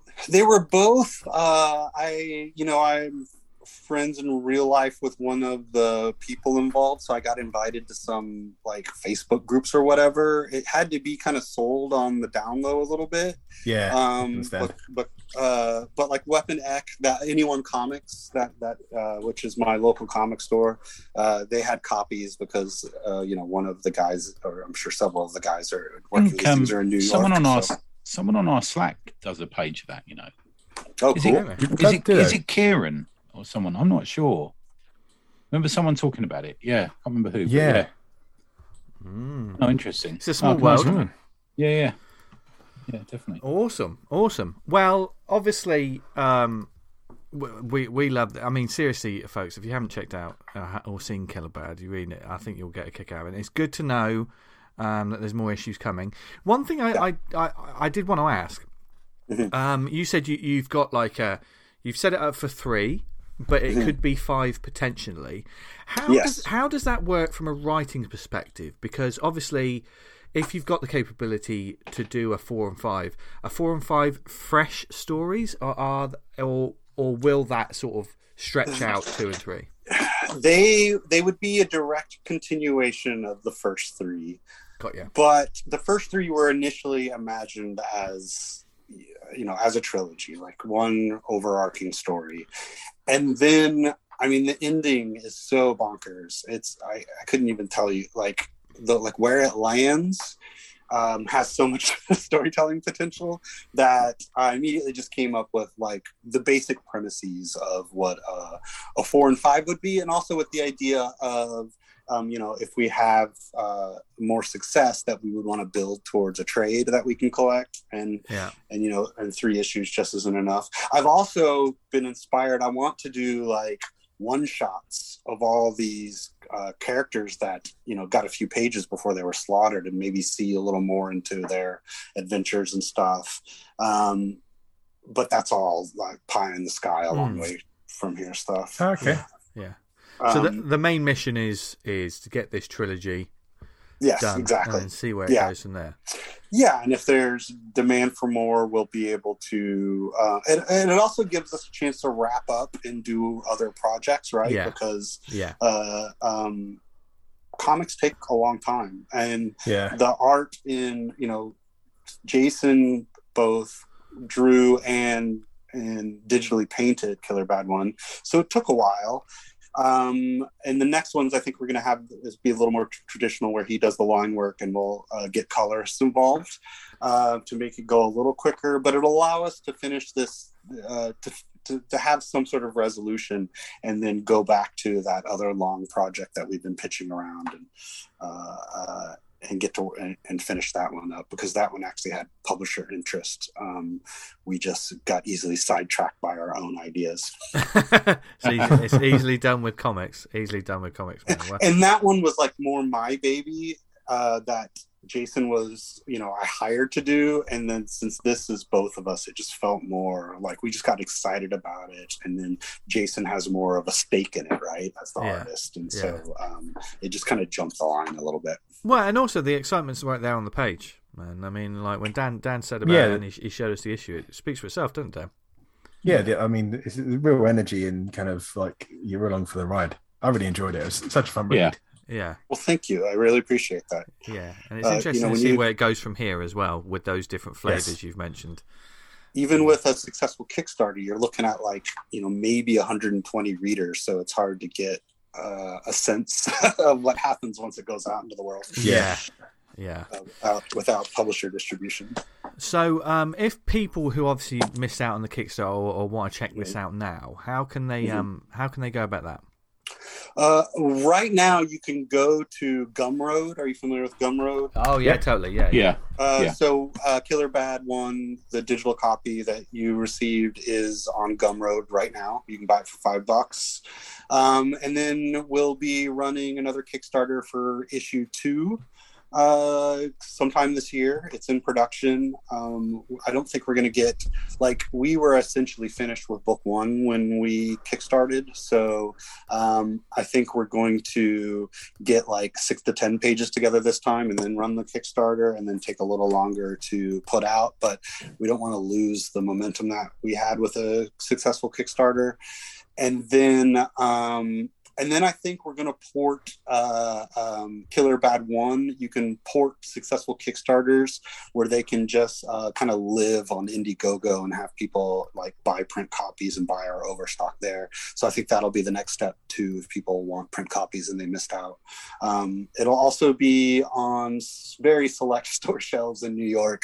Anyone Comics, Jim Han- uh, Jim Hanley's Universe, or Jim Hanley's, it's called now JHU, uh, and a couple. There's a few different places. Jim Aren't there? Is, is there one at the train station still? There always used to be, didn't there? Uh, that, I'm now, thinking of Midtown, am I? Or, Uh, you're thinking of Midtown Comics at Grand Central. Yeah, Yeah, there's now yeah. uh, JHU in the city used to be right under the Empire State Building. yeah, it's moved a and few blocks away now, isn't it? Yeah. It, it has. It has. Um, I'm really good friends with Nick and Ron, the owners, so uh, they they always support my work, and so they'll they'll have some copies. So if you're you happen to be in New York, it'll be easier to get a, a physical copy than other places. uh, and then you know, I think once we run the three Kickstarters, we'll start looking for a publisher. You know. And I think just based on the quality of the art alone, I, I, I Hmm. foresee someone wanting to release it. Yeah. I'd like to think so. Yeah, fingers crossed. Yeah, hopefully. And then we've got kicks, you know, we've got killerbad.com. So that takes you to still now the old Kickstarter, but anything that's like happening with Killer Bad will be at killerbad.com. And you can go to Jeff Wrights, J E F W R I T E S.com. And you can see uh, our press kit, which has six preview pages, um, has that Rob Liefeld video I was telling you about. The, Yeah, I've got to watch that. Yeah. the one for one. Yeah, watch it and then watch the original and see what a great job we did. Yeah, yeah, yeah, yeah, yeah, yeah. Uh, and also it has some of those uh, character descriptions and some uh, uh, character designs and stuff that it did end up in the print copy also. Nice, nice. Uh, also, want to just uh, focus a little bit on anyone comics because you were telling us a little bit about that Yeah. before we uh, started recording. So, anyone in the sort of New York area, because it's not just a comic store; they also um, you can get your orders delivered. Is, is, that, is that correct? Yeah, they ever since uh, COVID uh, happened, Yeah. He, he he he was doing bicycle deliveries, car deliveries. Um, you know, I don't. He he's still doing it for me. I don't know if that is standard anymore now that they've opened up. But he's been uh, uh, Demetrios there um, Mm. is the owner, and uh, I've known him. He was I met him when he was an employee at Midtown Comics, and now he has his own comic store, uh, and it's just a great little shop middle of Brooklyn. Um, it's it's really cool, and he has like he has a basement where he has uh, artists like you know he, he- he, uh, have studios there and stuff. I, I think, and so it's just kind of a cool scene, you know. Oh God, I can see Tony Esmond going there. well, I think um, I think my, my, my partner in crime, Mr. Phelps, in New York soon, so I'll point him that way as well. Yeah, Yeah. Nice. nice, nice. Well, um, thank you for coming on, Jeff. It's been- Well, it's thank been- you for inviting me. It was a pleasure. No, Yeah, pleasure, pleasure, man. man. Yeah, it's been Yeah, good. pleasure. Yeah, yeah. Um, keep us up Now to I got to go back and listen to your review. Be fine. yeah, yeah. Um, but keep us posted on uh, whatever you got coming up in the Sure. Future. Um, and we'll Yeah, get- I, I got a lot happening in 2022. I think. Are you so. um, do you table at NYCC at all, dude? Or Uh, I have. Um, I've been to everyone. Um, I have tabled before uh, when I had an Oni book in 2015 and kind of put together. So I was in a, uh, in a in a rock band for a long time, which I think you'll appreciate the name, Americans UK. Um, Nice. We were a sci-fi rock band, so we threw a party uh, one year, and I got a table because of that, um, and because my, book was on sale that year. So Okay. uh, I- I've ta- I've tabled then. I usually go. Um, it's hard, really hard to get a table there. Um, Yeah, we're we're um, I, I, I sort of work part time for a comic company over here, and we we've tabled there a couple of times. So I'm hoping to table there in October again. So yeah, I might see you, man. Yeah, yeah. look Oh forward to it. yeah, well please reach Yeah. out if you do, and Yeah, we'll, we'll, Yeah. we'll meet up. Um, Mm. uh, so yeah, uh, And you've also I had try some to work make in it- heavy metal. Is that is that correct? Uh, that's right. Um, yeah, Jason and I both. We had a. We were in their holiday special what two years ago, where with the idea of like the ghosts of. Uh, the Christmas ghosts are an elite team who have to, if Christmas can't be saved, they uh, they destroy Christmas so that it's not uh, corrupted by uh, essentially um, uh, that universe's version of uh, the devil, the great dragon worm. um, yeah so uh we got in that. We also got in there they did a um a book for uh um megadeth um Okay. so we got an eight page jason and i got an eight page story in that jason and i are really uh, and successfully trying to be a, you know a, a, a classic writer artist team Nice. we've Okay, yeah. done a Was lot that of when nice Grant. Morrison was E- EOC? There was he. Uh, I yes, I think technically, but I don't think he was Yeah. really doing anything anymore. I get you. Uh, Yeah. Um, it was, uh, and I think Kevin Eastman was the owner Yes. still then. Before Yeah. kind of he the board. like, I mean, the, some weird shit went down with with that. Yeah, it was a weird one, under wasn't it? New, Yeah. new ownership. Mm. So. Uh, I have not been involved uh, since, uh, Um, but yes, I did have some heavy metal stuff. and, nice and work. we, we cannot i cannot let this interview finish before another piece of work on his website a 100 page graphic novel i see uh, with artist I blake you're about to say. sims Uh-huh. with blake sims it's an adventure comedy now Tony, Dan, you don't know about this, but I think as soon as you hear the name, you're going to want to check it out, and it's um, it's possibly going to be crowdfunding as well. What is this strip called? Uh, Gonad the Barbarian. yeah. Yeah, Uh, sold. yeah so um yeah it's done.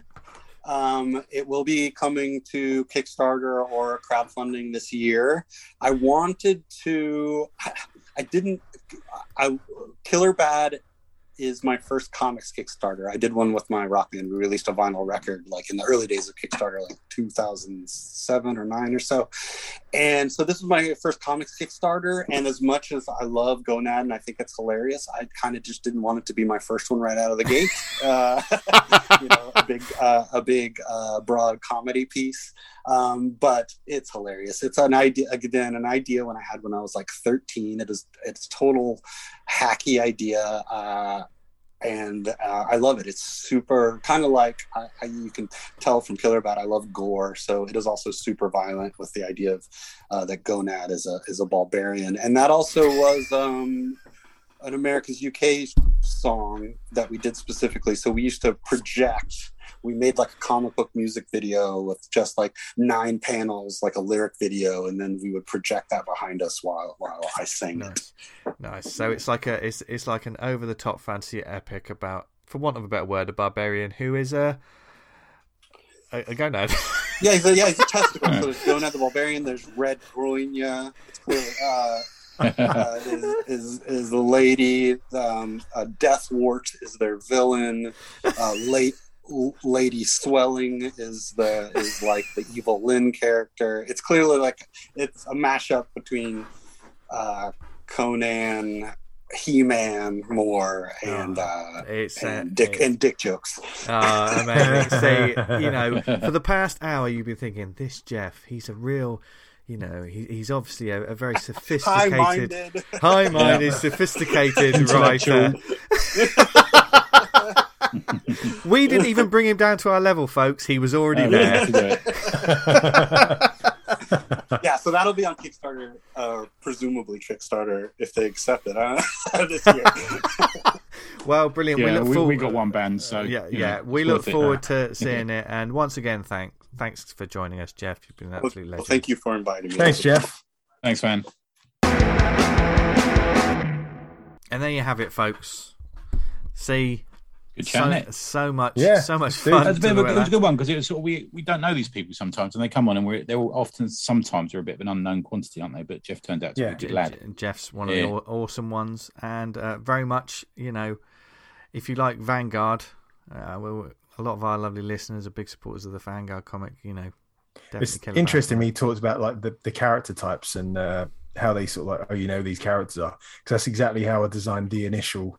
I was thi- I was team. thinking that as Yeah. as as the talk was happening, I was thinking that's very much Hmm. how you've gone into sort of a lot of That's discussed in the comic. The fact that they're made like these archetypes of like Mm. you look at them, you, you there's kind of like a visual narrative or language you already pre-impose on these characters because the way they look like, the way Yeah. they're designed. Yeah, yeah. I mean, I think I think there there can be a lot of um, as we talked about briefly there, like a lot of punching down on these sort of character designs. But you can do a lot with them, man. If you think about it right, Hmm. if you treat it the right way, you, you know it, that that's that sort of trope that you're leaning into is no different than than what a Yeah. lot of superhero comics are trying to do on a daily basis anyway. So I don't want to be that wanker that says subvert expectations, but yeah, that's It's- what you can do. Right? you, you, you, you just got to uh, put some more pouches on your uh, costumes. Bean bags on your head. bean bags on your head, pouches on your costumes, and a boob window. Why has no one So- made any of them like some like like glasses and that thing pad you can sit on your? Oh, no one wear it. That's why. No, They're no one, no stupid. one. Yeah, I don't, understand that. I don't understand that boob window thing either because you can't see the boobs. You, you can see things through windows, can't Yeah, you? I don't know, man. I don't know. Sexist. I've Um, spent many an hour pondering that tea, and I've Yeah. not got to the bottom of it. No. Wife tells me to move on. I will one day. well, better than on than out. Uh, um, If now, only. do, do Checking we, the door shut there. do, uh, now, do we have any uh, shout outs this week, gents? Yes, I've got a couple. Go for it. So uh, One. thanks to Simon Russell for sending me some manga and a nice Robbie the Robot uh, sketch. Or was it the robot from Lost in Space? I Can't remember, but it was very good. Um, upcoming, we've got the South London Comic and Zine Fair. They've announced their dates. It's going to be the 10th of July um, this year, 12 to 6 p.m. at Stanley Halls, SE25. Now, I think tables already booked up. I think it's sort of an invite one, but you can you can put you can pop along and have a chat with them all there. It's quite a social one. It's at SLCZF on Instagram, which is why, where I found it. Um, on a connected issue, thanks to Gareth Brooks for sending me a copy of Femforce, an issue I didn't have, which features stills from the never produced Femforce movie. That's a shame, isn't it? They never made Yeah. that. Yeah. That was also big in the 90s as well. Whenever I Yeah. saw previews all the times, when I had my copies of previews, Femforce was always in it, man. Still going, man. They'll bang on, Good man. bang on about fucking female superheroes. We we've got them. We've had them. Yeah, yeah. It's like when they had that lady who was involved in the um, Game of Thrones and she did that comic. Was it called Mother or Mum or something? Yeah. God, sa- Then, oh, got you know, terrible finally- reviews. Finally, we've got a comic from a woman. What are you kidding? We're right, mate. Stay away from us. We've got loads of women. Yeah. Don't be starting all that shit. We're doing all right. Stay in your lane. Yeah. Sit down, etc. Oh Yeah. my god! Oh my! God. No, I don't God. mean. I mean it like we've, got, we've already got we've already got loads of women. What are you going on about? Yeah. You know, I think because the only only way she saw comics and comic creators and characters and stuff was when she went to cons to promote Game of Thrones and she saw people walk around, yeah. girls walking around half naked as cosplayers, and it's like, well, it's not all got in her ear, didn't they? Yeah, and said, "Oh, Yeah. by the way, it'll be great if we could do it this." Oh, right, okay, whatever. Okay, Anyway, whatever. yeah. Femforce, they rule. Boom. No, I- I'd love to see you uh, writing that series, Tony. Oh, right, the shit Yeah. out of that. Say that now. Yeah. There's, there's the quote of this week's episode. Dan, do you have any uh, shout I'd write the Yes. off that. A Kickstarter, The Expanse, issue one. 10 independent creators, one extended universe. They said it couldn't be done. They called us madmen. We proved them wrong. What was it So after that's- TV series? Uh, I don't think so. Oh. No, I'm pretty sure it isn't. Uh, it's a series of independent superheroes. Uh, that chap appears in the Comichaus shoutouts I've, I've mentioned earlier. The uh, oh, fuck me, I can't remember the fucking title of it. But he, one of the characters, there's a kind of like a little graphic, and it shows you the different uh, characters are going to be in it. And one of them appeared in the Comichaus shoutouts. Oh. So that looks interesting. There's a whole. If it was me, I'd reconsider. I'd reconsider that title because I know you the grief you've had with Vanguard appearing elsewhere. Yes, I You agree. know, I think if the, the TV series The Expan- Expanse hasn't it just finished or something, and think, everyone's yeah. talking about it on Twitter, then I would yeah, I'd, I would reconsider that title be honest. they've uh, just to, to show you like the, the egg blown up in my face once again, whatever the phra- phrase goes. They brought out a new Call of Duty Duty game with one of the biggest selling game franchises in the world called Call of Duty Vanguard. So excellent. Oh, how much did you get out of that? Yeah. uh, fuck all. I get I get negative. So someone came, someone mentioned to me that, oh, I- I see you actually named it before the game came out. I was like, yeah, probably about 10, 15 years before. It's, it's not, it's a very uh, common name. I wish I'd never used it. But anyway, yeah, go check out The Expanse. Yeah. Issue one. Nice. So, um, without further ado, should we recommend some stuff? Right? Yes. Tony, you've got two. So, do you want a, a I've top, got two babes. top, top Yeah. and tailless? Okay, yeah, let's top and tail. So my first one is my um, regular reminder that the consi- best and consi- most consistent comic on the stands at the moment is, and for years, is the Savage Dragon. Um, Mm. It's on issue 261 called Double Dragons Into the Hornet's Nest. I thought you might like that, uh, Dan. Um, Yes. It's obviously by Erik Larsen with Jack Morelli on letters, Nikos Koutsis on colours, Mike Toris on flats, and Gavin Higginbottom is the editor.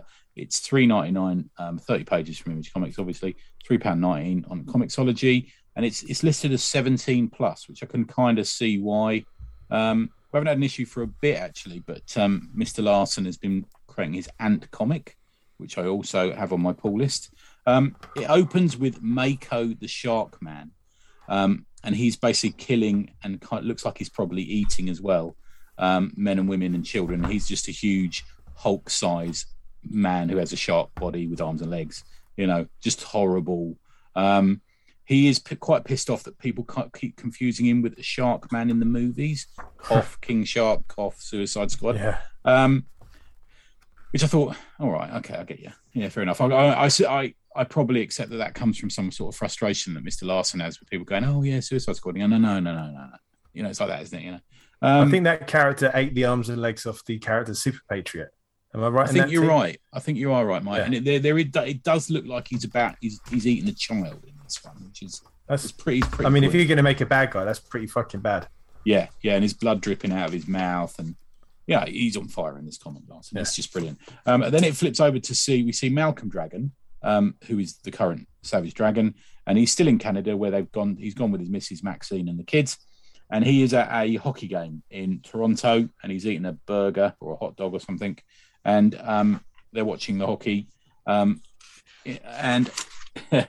Uh, he's talking about how he's getting used to life in Canada, and Maxine, as always, is up for a shag at this point, and um, she's trying to get his knob out um, and blow him in the in the crowd in the stands. Jesus Christ. Um, and he's saying to her, "Not here, not now, not never in public. I've told you, never in public."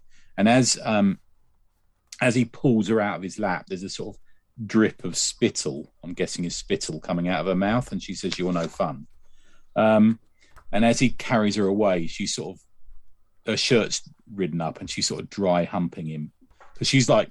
I think we talked about this before, didn't we? With the Fountain of Jizz episode we talked about. Do you remember? Yeah. Um, she's a sort of nymphomaniac, insatiable nymphomaniac, and she's tiny as well. But compared to him, he's massive, isn't he? You know, um, I imagine as well. Um, so while that's going on, and he they're sort of just settling into life in Canada with her going a bit nuts and him having to work as well and you know defeat what's going on. There's the vicious circle um, members are sort of vying for leadership. Um, well, when I say vying, I mean they're they're just literally murdering each other, trying to get to the the, the leadership of it, which has opened up since the death of Dart. Um, and you get what is common with you know Larsen's comics. You get these absolute units of monstrous sort of villains just fucking fighting each other. Roughnecks in it, insects, samurai. Um, so this is going on now. As we all know, because we're all fans of Savage Dragon, Paul Dragon is Malcolm Dragon's father, but from another dimension.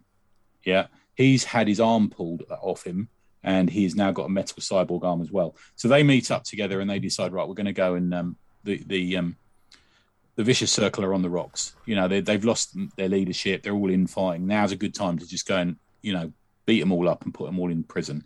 And it ends with them about to confront them and something happens. So it does end on a cliffhanger. It's really good. Um, I actually think we're at the point now with, where, you know, almost like the it's almost like Pavlo a Pavlovian response from comic reviewers and comics fans. Whenever they talk about super violent superhero comics, they have to say invincible, don't they? It's almost like this sort of Yeah. pre-programmed, programmatical statement they have to make. But Savage Dragon was doing this before Invincible, and he's still doing Yeah. it now. Invincible has ended and has ended for quite a long time now. Um, and Savage Dragon is doing it so well. You know, the violence is really turned up to twelve in this. You know, um, it's funny. It's it's incredibly detailed and well drawn. It's consistent. Uh, it's it's got a singular sort of auteur eye on it. You know, Larsen, he knows what he's doing. He, he tells his story that I mean, it's basically been a story he's had in his head since he was a kid. Um, and you can really get your teeth into it as well because it's, it's a good consistent run. It's you know nothing pisses us off more of reading a you know a couple of issues and then suddenly the art team changes and everything looks a bit rubbish or different or whatever it's going to be and you're trying to figure out who people are but you never get that with this. Um, you need to get on it. Um, it's also got some of the funniest sex scenes you'll see in mainstream comics. Um, it's got um, so I think the, the rating's quite high, isn't it? The yeah, the- I think so. yeah. Yeah, He's he he did turn that up a couple of years ago. He's, he sort of went off on that direction. Um, it's got quite a nice little interactive letters page where he he replies and discusses stuff with readers, and it's not all. You know, it's not. Oh, I love your comic. Oh, thank you very much. It's like there's actually people bring up points, and he discusses it with them, and you know, like he does a bit on his Twitter. Um, yeah, it got a bit of shit for some vaccination statement in it. It didn't bother me at all. I wasn't fussed by that at all. I just think it's a great comic. Uh, and he always has backup strips in it. This one, there's something by Dave Kelly and Dean Haspiel in this one. So that's that's a, that's a mark of quality. Um, the most issues come out with a couple of different covers. Don't go mad. It's not like super variant covers, but one almost one's like um almost like a, a Bronze Age homage with a corner box and a, head title and stuff like that. And the other one's are sort of a cleaner just image on the cover with the with the titles. Um, yeah, get on Savage Dragon. It's I think once a year at least now. I recommend it, don't I? I know um, we've had other people come on and recommend it as well. But uh, yeah, it's, it's actually brilliant. Alex came on, didn't he, from Strange Apparitions, and he mentioned Yes. how, how good it is. And I was chatting to him about it the other day. But yeah, get on it. It's um, get it on your pull list. I think because you don't often see it in big chunks on the on the shelves anymore, but it's worth it. Really good. That's my first one, guys. Nice. nice one. Um, Sure. my. Do you want to go next time? There you go. I don't- That's fine. you sure? Yeah, go for it. No, you go first, Dan. Go on. No, Oh, no, no. God. You go for it. So I've, Oh, come on. you go for it, Vince. All right. Okay. Um, well, God, kill me. no, no, you hang up. No, you hang up. um, my one's a little bit of a, a process helping book. There's no doubt a lot of our listeners already have it. If you don't um, have this or have one of the books or aren't aware of it, then you really should um, become aware of it. These are the How to Think When You Draw with Lorenzo. Um, now, the book I've got in front of me here is the fourth volume. Um, I have uh, each volumes of this, one, to four, and I know there is a How to Think When You Write with Robin as well. This is the, obviously the Etherington brothers, um, those absolute monoliths of kids comics, and they do so much great work for um, just comics and just just the production of them as well. And these books are basically they're wonderful sort of square bound sort of collections. Um, Lorenzo, who's the artist um, of the two, um, he does basically free they're online for free. He's just created a, a free online resource basically for creators and artists and stuff. Um, it's basically, as as he puts it in this book, um, it's an alternative to sort of arts, you know, paid education, um, which as some sometimes people it's too expensive for a lot of people to be able to find that as well as all the kit and stuff. So he's just he's basically produced this endless resource. Um, choo- and he's never going to do this behind paywalls or anything like that. It's all up there. It's always going to be free online um, for everyone forever, as he says. Um, but so so you can check this out now. That how to think when you draw. Um, I think it's like a blog, isn't it, or something like that? It's like a, or a Reddit so, stream. yeah. Defi- Yeah. yeah. definitely on Twitter. Whenever I go and see them on their Twitter feed. Yeah, and and it's it's endless. There's all all different kinds of subjects. Um, but he also, for, for those of us that also just like a reference book, he does these collections of them um, every so often. And these collections, if you don't know about, are some of the most successful comic book flavored uh, things that hit Kickstarter. They're getting bigger and bigger all the time, um, which is why I'm probably already I'm I'm I'm selling you something you already have. But if you don't, then definitely you should get on because each Kickstarter that happens, you can get previous copies. That's that's when they when Mm. they create them. But um, there's there's also a lot uh, in his introduction. He talks about when when he creates these books. The question he always gets is, how do you find the time to do all of this? You know, you're doing so much work all of the time. Um, so he just he thought about you know what he does with his workday. Obviously, he he he's a full time comic book illustrator and and creative illustrator anyway. But he's doing these things on top. And when you see these sort of tutorials, they are it's going it you know it's not just it, it's the thought process behind it and and drawing these extra bits on top of everything else. That's quite a lot of time. So um, Yeah. he he just sort of um, I thought about how to create a universal model. This is in his words that everyone could experiment with, no matter their situation. And here it is: one, get up 15 minutes earlier. Two, take 10 minutes less for lunch. Three, spend 15 minutes less watching TV the in- or on the internet or gaming. Four, fi- finish your evening 10 minutes earlier. Spend each of these those little pockets of time drawing. That's 50 minutes a day you get for free. And he goes, now let's do the ma- maths. 50 minutes a day for a year gives us 304 hours. If we say a working day has seven hours of solid work, then that gives us 43 days of drawing without changing anything else in your life. Um, obviously, he, he he he knows that you know there's lots of other things, but it's those. I, I thought that was fascinating that he he sort of laid that out in this begin in this intro to sort of say if you think you don't have the time, there's there's small things you can do to buy yourself pockets of time, which I know. I mean, Dan, I know sometimes you get up early to work on Vanguard, don't you? You find your Yeah, your time in the time. time in in the day.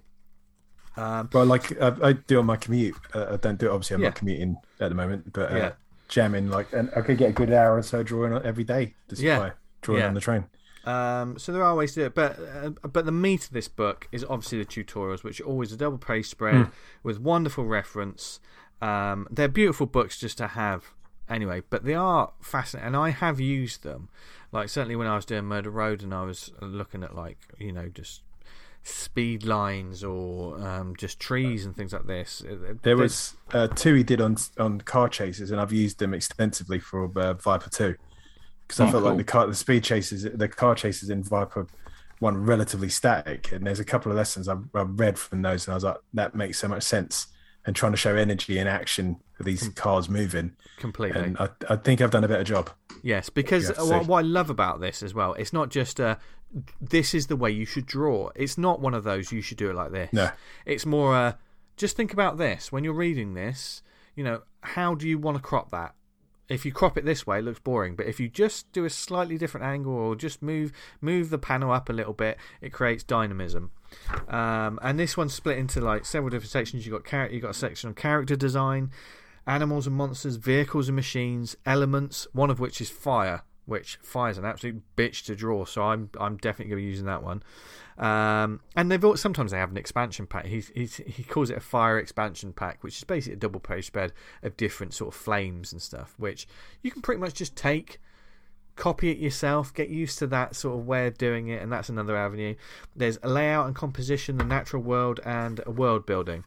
Um, the the other previous um, books had different things in them as well, um, but there's just just great great stuff. It's it's fascinating the different sort of because the dude can draw every can literally draw anything, and these are the these have um I think these have totally gone from being a cool that's a cool book. You know that's a cool thing to have.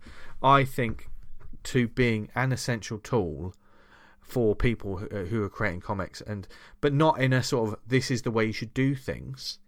It's totally just think about how you're going to do that panel I mean like like Dan said himself you know just looking I'm I'm guessing that the lessons you took from that Dan was just how to frame things or how to move in a different way is that is that how yeah, and kind of the, the principles of kind of like trying to get these kind of vehicles, uh, move them off the ground to show some sort of kind of dynamism and kind of action. Like, so, so if, if you'd illustrated someone getting punched, rather than have them standing stock still on the floor, you'd have like one foot off or them leaping at the person punching it. You know what I mean? Just making m- more of it and selling the action.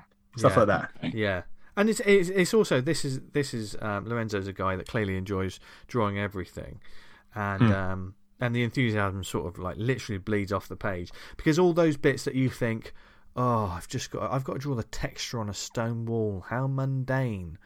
Um, but if you think like that.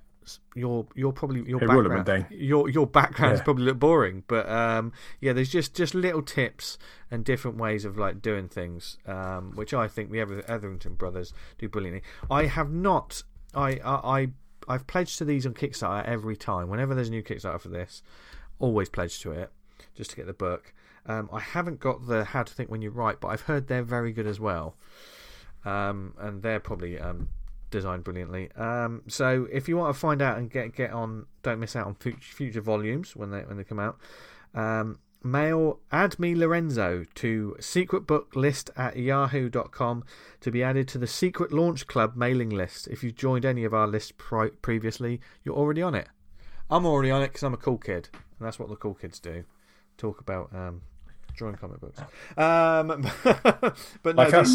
I, I, I think I'm preaching Yeah. to many hundreds of converted artists already. But, it, but even if you just like a nice art book, then it's worth getting because it's just nice. It's nice to look through and read. Never mind the lessons.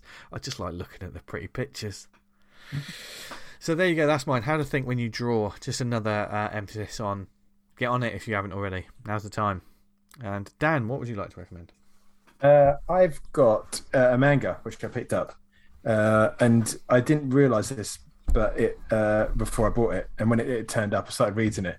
I was like, "Hold on, uh, I know this story. It's all you need is kill." Original story by uh, here. There we go. Going to murder these fucking names. Hiroshi Sakurazaka. yeah, we're fine. That, that, that sounded like you, you got a little drunk Yeah. towards Storyboards by uh, Ryoki uh, Takushi. Uh, original illustrations by uh, Yoshiti Toshi and art by Takashi Obata. And I think the reason there's so much uh, the, the, different uh, creditors on this is originally it was a fiction, work of fiction book, and it got translated into the manga. And this trans book was translated into a film, which you're gonna I'm gonna see if you can guess which film it is. Essentially, I know, I uh, know what film it is, but you know if it is. Yeah. Uh, it's uh, a a chap called Kenji Kiyoya, and uh, he's a recruit for some kind of fighting this war against these these alien race called the Mimics, and essentially he's sent out in this high tech armored suit called a jacket. And every time he dies, he goes back a bit like Groundhog Day, back to the start of that day of him waking up, and he starts the cycle again. And he remembers everything that's happened, so he has to kind of like he tries suicide that doesn't work that just he gets back to where he was and he has to that work Tom out how Cruise movie, I'm guessing. that's the one yeah, yeah, yeah. okay. that's the one uh, edge of tomorrow i think it's called live die repeat they changed the title of it strangely uh, Right. it's it's a fun book don't get me wrong it's very similar to the film there's it's very different in many other ways but the, the core structure of it is essentially the same the one thing the film does that the, the book doesn't is it fleshes out the character of the, the main character. The main character is not the same character that, that Tom uh, Cruise is. Is he's, this one's a soldier from the get go, and you don't. One of my big problems about it is you, don't really get to know him or the other lady, Rita, Rita Verasky, who kind of like is the other person trapped in a loop. Uh, very well. It focuses on the kind of like these events moving forward. There's not really much story about why it's happening. They do give you a kind of explanation, and you don't really find out too much about the characters. So by the end, like you kind of have action, but you kind of know that there's no real kind of stakes to it because every time they die, they they they go back again. Uh, it was interesting enough. I can't sort of hate on it. I, I, if someone gave me this to read, I'd say fine, yeah, go for it. But to kind of own and recommend, I kind of find it. I find myself struggling to do so. It's Okay. not one of the stronger stronger mangas uh, I've read, just because art absolutely top top hole like nine out of ten, but the story just mm, is a bit lacking. Uh, lovely concept, but just the execution of it, I feel like they could have done more with it. It's probably years old now and it's yesterday's news, but yeah, it's it's new for me. And that's from Shonen Jump Advanced, they call it. So Okay. yeah, I wonder if It that's in the app. Maybe I didn't look. Yeah, I'll have a look. Yeah, It's actually two books, and this is a special volume where they've released the, the two because it starts off with the guy character and it flips to the Rita, Rita Veraski uh, for the second part, but then it flips back to the two of them. So yeah, interesting. Nice. stuff. Tony, what's your Uh, final my one? final one is a manga as well. So it's Bat Kid by Inoue Kazuo. Um, and it's translated by Ryan Holmberg. Now, um, I recently bought something, or about six months ago, I bought a book by Ryan um, called um, The Translator Without Talent, it's called. Um, and it's a book about his involvement with sort of untranslated manga and a little behind Okay. the scenes look at um, a lot of niche manga, just stuff that we just don't, we, we, we fail to see so much, don't we? Yeah. Manga. There's so Yeah. much going on over there. We just fail to see it because it's we just don't see it at all, and it's not translated. Um, and he Ryan's actually written quite an extensive essay in the back of this book about the history of what this manga is about. Um, I think it's fair to say that anyone who is a f- fan of sort of manga from the last sort of ten years, this may feel a bit um, old-fashioned. You know, if you're Okay. a fan of um, even stuff like One Piece or Dragon Ball or stuff, and certainly if you're a fan of Fist of the North Star or Chainsaw Man or you know the Yeah. um, Kaiju number eight, this is going to feel very old-fashioned. It's like one of us reading a really old British weekly. Um, I think you kind of almost have to get your eye in a bit. You almost have to feel your feet a bit and appreciate the um, the charm of it, I suppose. Um, it was a comic that came out in Japan between 1947 and 1949, and although it wasn't the first baseball comic, it is seen as the the first real attempt at doing a baseball comic. I think there've been some sort of one page strips and postcard strips and stuff like that is what they call them over there, and it follows um, the story of uh, a kid called Nagai Bato, which actually translates as Long Bat. Um, and he loves baseball. He's his kid. He's, he's just fucking mad for baseball. Uh, but he does doubt his abilities. Um, so he heads off to the local coach's house and basically nags him so he can get on the team. Uh, things don't really go well, um, uh, but you can't fault his enthusiasm. You kind of warm to him. He's, he's like this nice kid. And slowly by slowly, he gets better and better and better. He learns how to, you know, catch a ball. He learns, he, he trains himself. He's like, you know, I love that Japanese work ethic. You know, I mean, sometimes I wish we had it more here. You know, Mm. every day he sets his alarm clock at the end of the running track and he runs t- till the alarm, and he manages to get there before the alarm clock clock gets there. And then, of course, it being comics, some teenage boy steals the alarm clock and he has to chase him. And you know, it's full of stuff like that. It's like reading um, a British sports comic. You know, with there was always a kid who, you know, Billy's Boots. You know, it's that sort of Yeah, thing yeah, yeah. um, and it's in little pocket little episodes and stuff like that. And some of the pages are two coloured. You know, you get the red. Um, they use red a lot actually. Some of the pages just plain black and white, and some of them are red. And I think that just comes from the original printing of the book.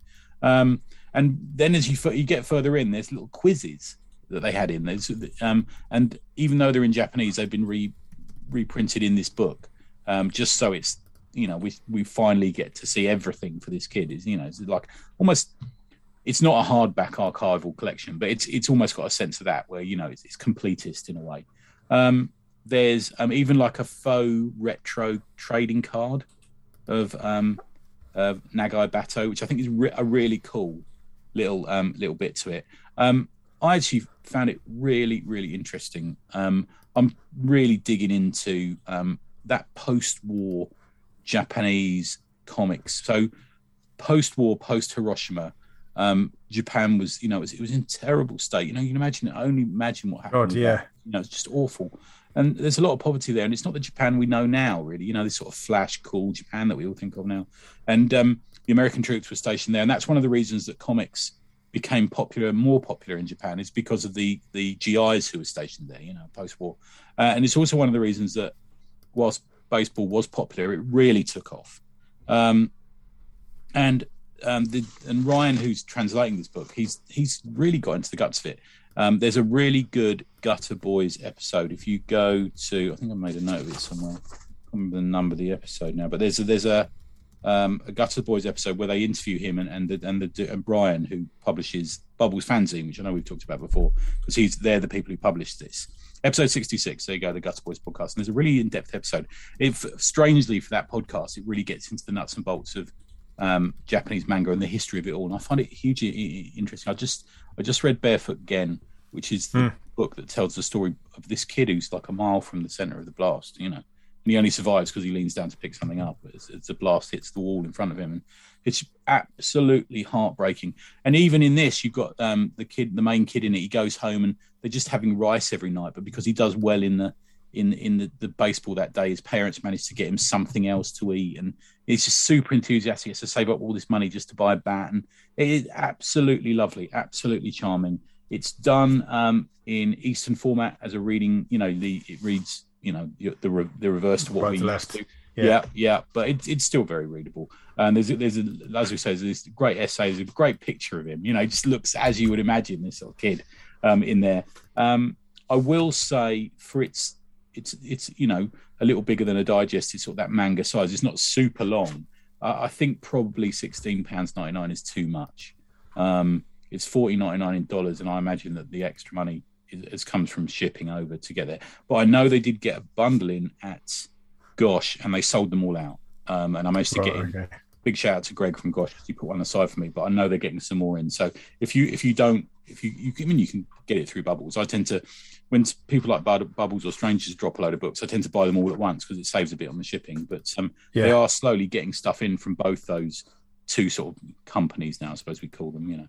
Um, and but Bat Kid, it was it was it's got a little bit of heat about it. Actually, it's an interesting one. People are talking about it, and it's got me really interested in that era of you know the real grandmasters of um, manga, the manga cards from back there, and it's it's just it's it's lovely. It's a lovely little book to read. So that's my last one. There you go. Nice, Nice one. Nice. So, as always, so many awesome comic comics to check out or comics related products. And we hope you enjoyed this week's episode. It was a fun trip into memory lane as well as looking forward to the future. Thanks to Jeff once again for joining Yeah, us for that definitely. fun Cheers, Jeff. conversation. And be sure to uh, follow him and check out his work because there's plenty more to come, including some uh, exciting stuff that he told us about off air that we're not going to say. Yeah. But, Very cool. but lots Yeah, of it's cool- good to see the, the good people getting in at places. You know. Yeah, Yeah, totally, definitely. totally. And uh, we hope you enjoyed this week's episode. And if there's anything you want us to talk about on a future show, or uh, any comics-based events or initiatives that you want us to shout out in the shout out section, please do get in touch with us. There's several different ways. You can email us awesomecomicspod at gmail.com. Follow us on Twitter at the Awesome Pod, where we'll, we'll, we'll posting the episode and retweeting and doing all kinds of goodness. If you do the Book of Faces, go to facebook.com slash awesome comics podcast. There's also the community group Awesome Comics Talk. Join us on there. There's uh, Tom Curry is one of our admins and you know if you don't answer the questions then you don't get in. There is also the Slack channel if you which is full of a Really great, good this week, guys. Really the, the guys are people. big shout out to Kieran because he helped me solve something I needed to solve this week. So thanks for that, guys. Yes, yeah, it's really good. And there's um, if, if you're on there, if you go on there, there's what I think Simon started it, but we're basically putting up some pencils and people are inking it to see how different Oh, ah, inking yes. styles and stuff. Yeah. Yeah, and that's really good. I'm really enjoying that. I must get on and do mine because I've, I've, I've printed it off already, but I haven't had a chance to do it whilst you know at lunchtime at work or anything. But yeah, really good fun. Nice. So get in touch with us to find out how to join us there. Thank you for listening to us, whether it was on the website awesomecomics.podbean.com. If you listen to us on Apple Podcasts, please subscribe and leave a review. It helps get the word out about the show and therefore all the comics and uh, initiatives that we talk about every week. And uh, if you listen to us on any other networks such as Spotify, Amazon, Stitcher, Podnose, Podknife, what other networks are we on, Tony? Well, we're on the um, the famous or perhaps infamous Pod channel, which relates to another uh, '90s, um, you know, um, Image Comics character Pod Purple Helmet. God. yes. so, so if you found us on that network, Real or not real? have a look at yourself. Um, I don't know what is real or not real anymore. I've been doing this show too long. Um, but thank you again for listening to us. Where can people find us online, etc.? Tony. Uh, Patreon.com forward slash Tribute Press. Um, we have another week of fur. Um, if you if you jump on now on Friday, you'll get the whole story in one chunk as well. So come on, come aboard. Nice, Dan. You find me uh, patreon.com forward slash Vanguard comic where I'm posting up uh, Viper stuff. All the Vanguard stuff starting to go live as that's dripping through. That's going to launch maybe end of this week, start of the beginning of the next. Oh, okay. So that's going to kick off. Nice. Looking That's forward good, to man. that. And if you want to um, find out what I'm up to, then follow me on social media Twitter and Instagram at Jester Diablo. I won't be posting pictures of the shelves I put up, but I did put up some shelves today, and I'm very, very pleased with them. Excellent. Uh, Yeah. That's what the ladies man want. shit. That's what the ladies I, want to know. I know how to live. I know how to live. Um, but um, wherever you live in the world, whenever you heard this, we hope you're doing okay, happy and healthy. It's it's still a crazy time out there, but at least we've got comics and this nonsense that every Monday or whenever you listen to us. so uh, we will endeavour to entertain you in the in the coming months, as always, and, and there's plenty of awesome stuff to come up. So thank you very much for listening from Dan, Tony, and myself. Have a brilliant week. Um, whatever you're doing, make sure there's comics there somewhere. And as always, what do they do, guys? Stay awesome. Stay awesome. There you go. Can't say it fairer than that, can you? Bye, everyone. Goodbye. See ya.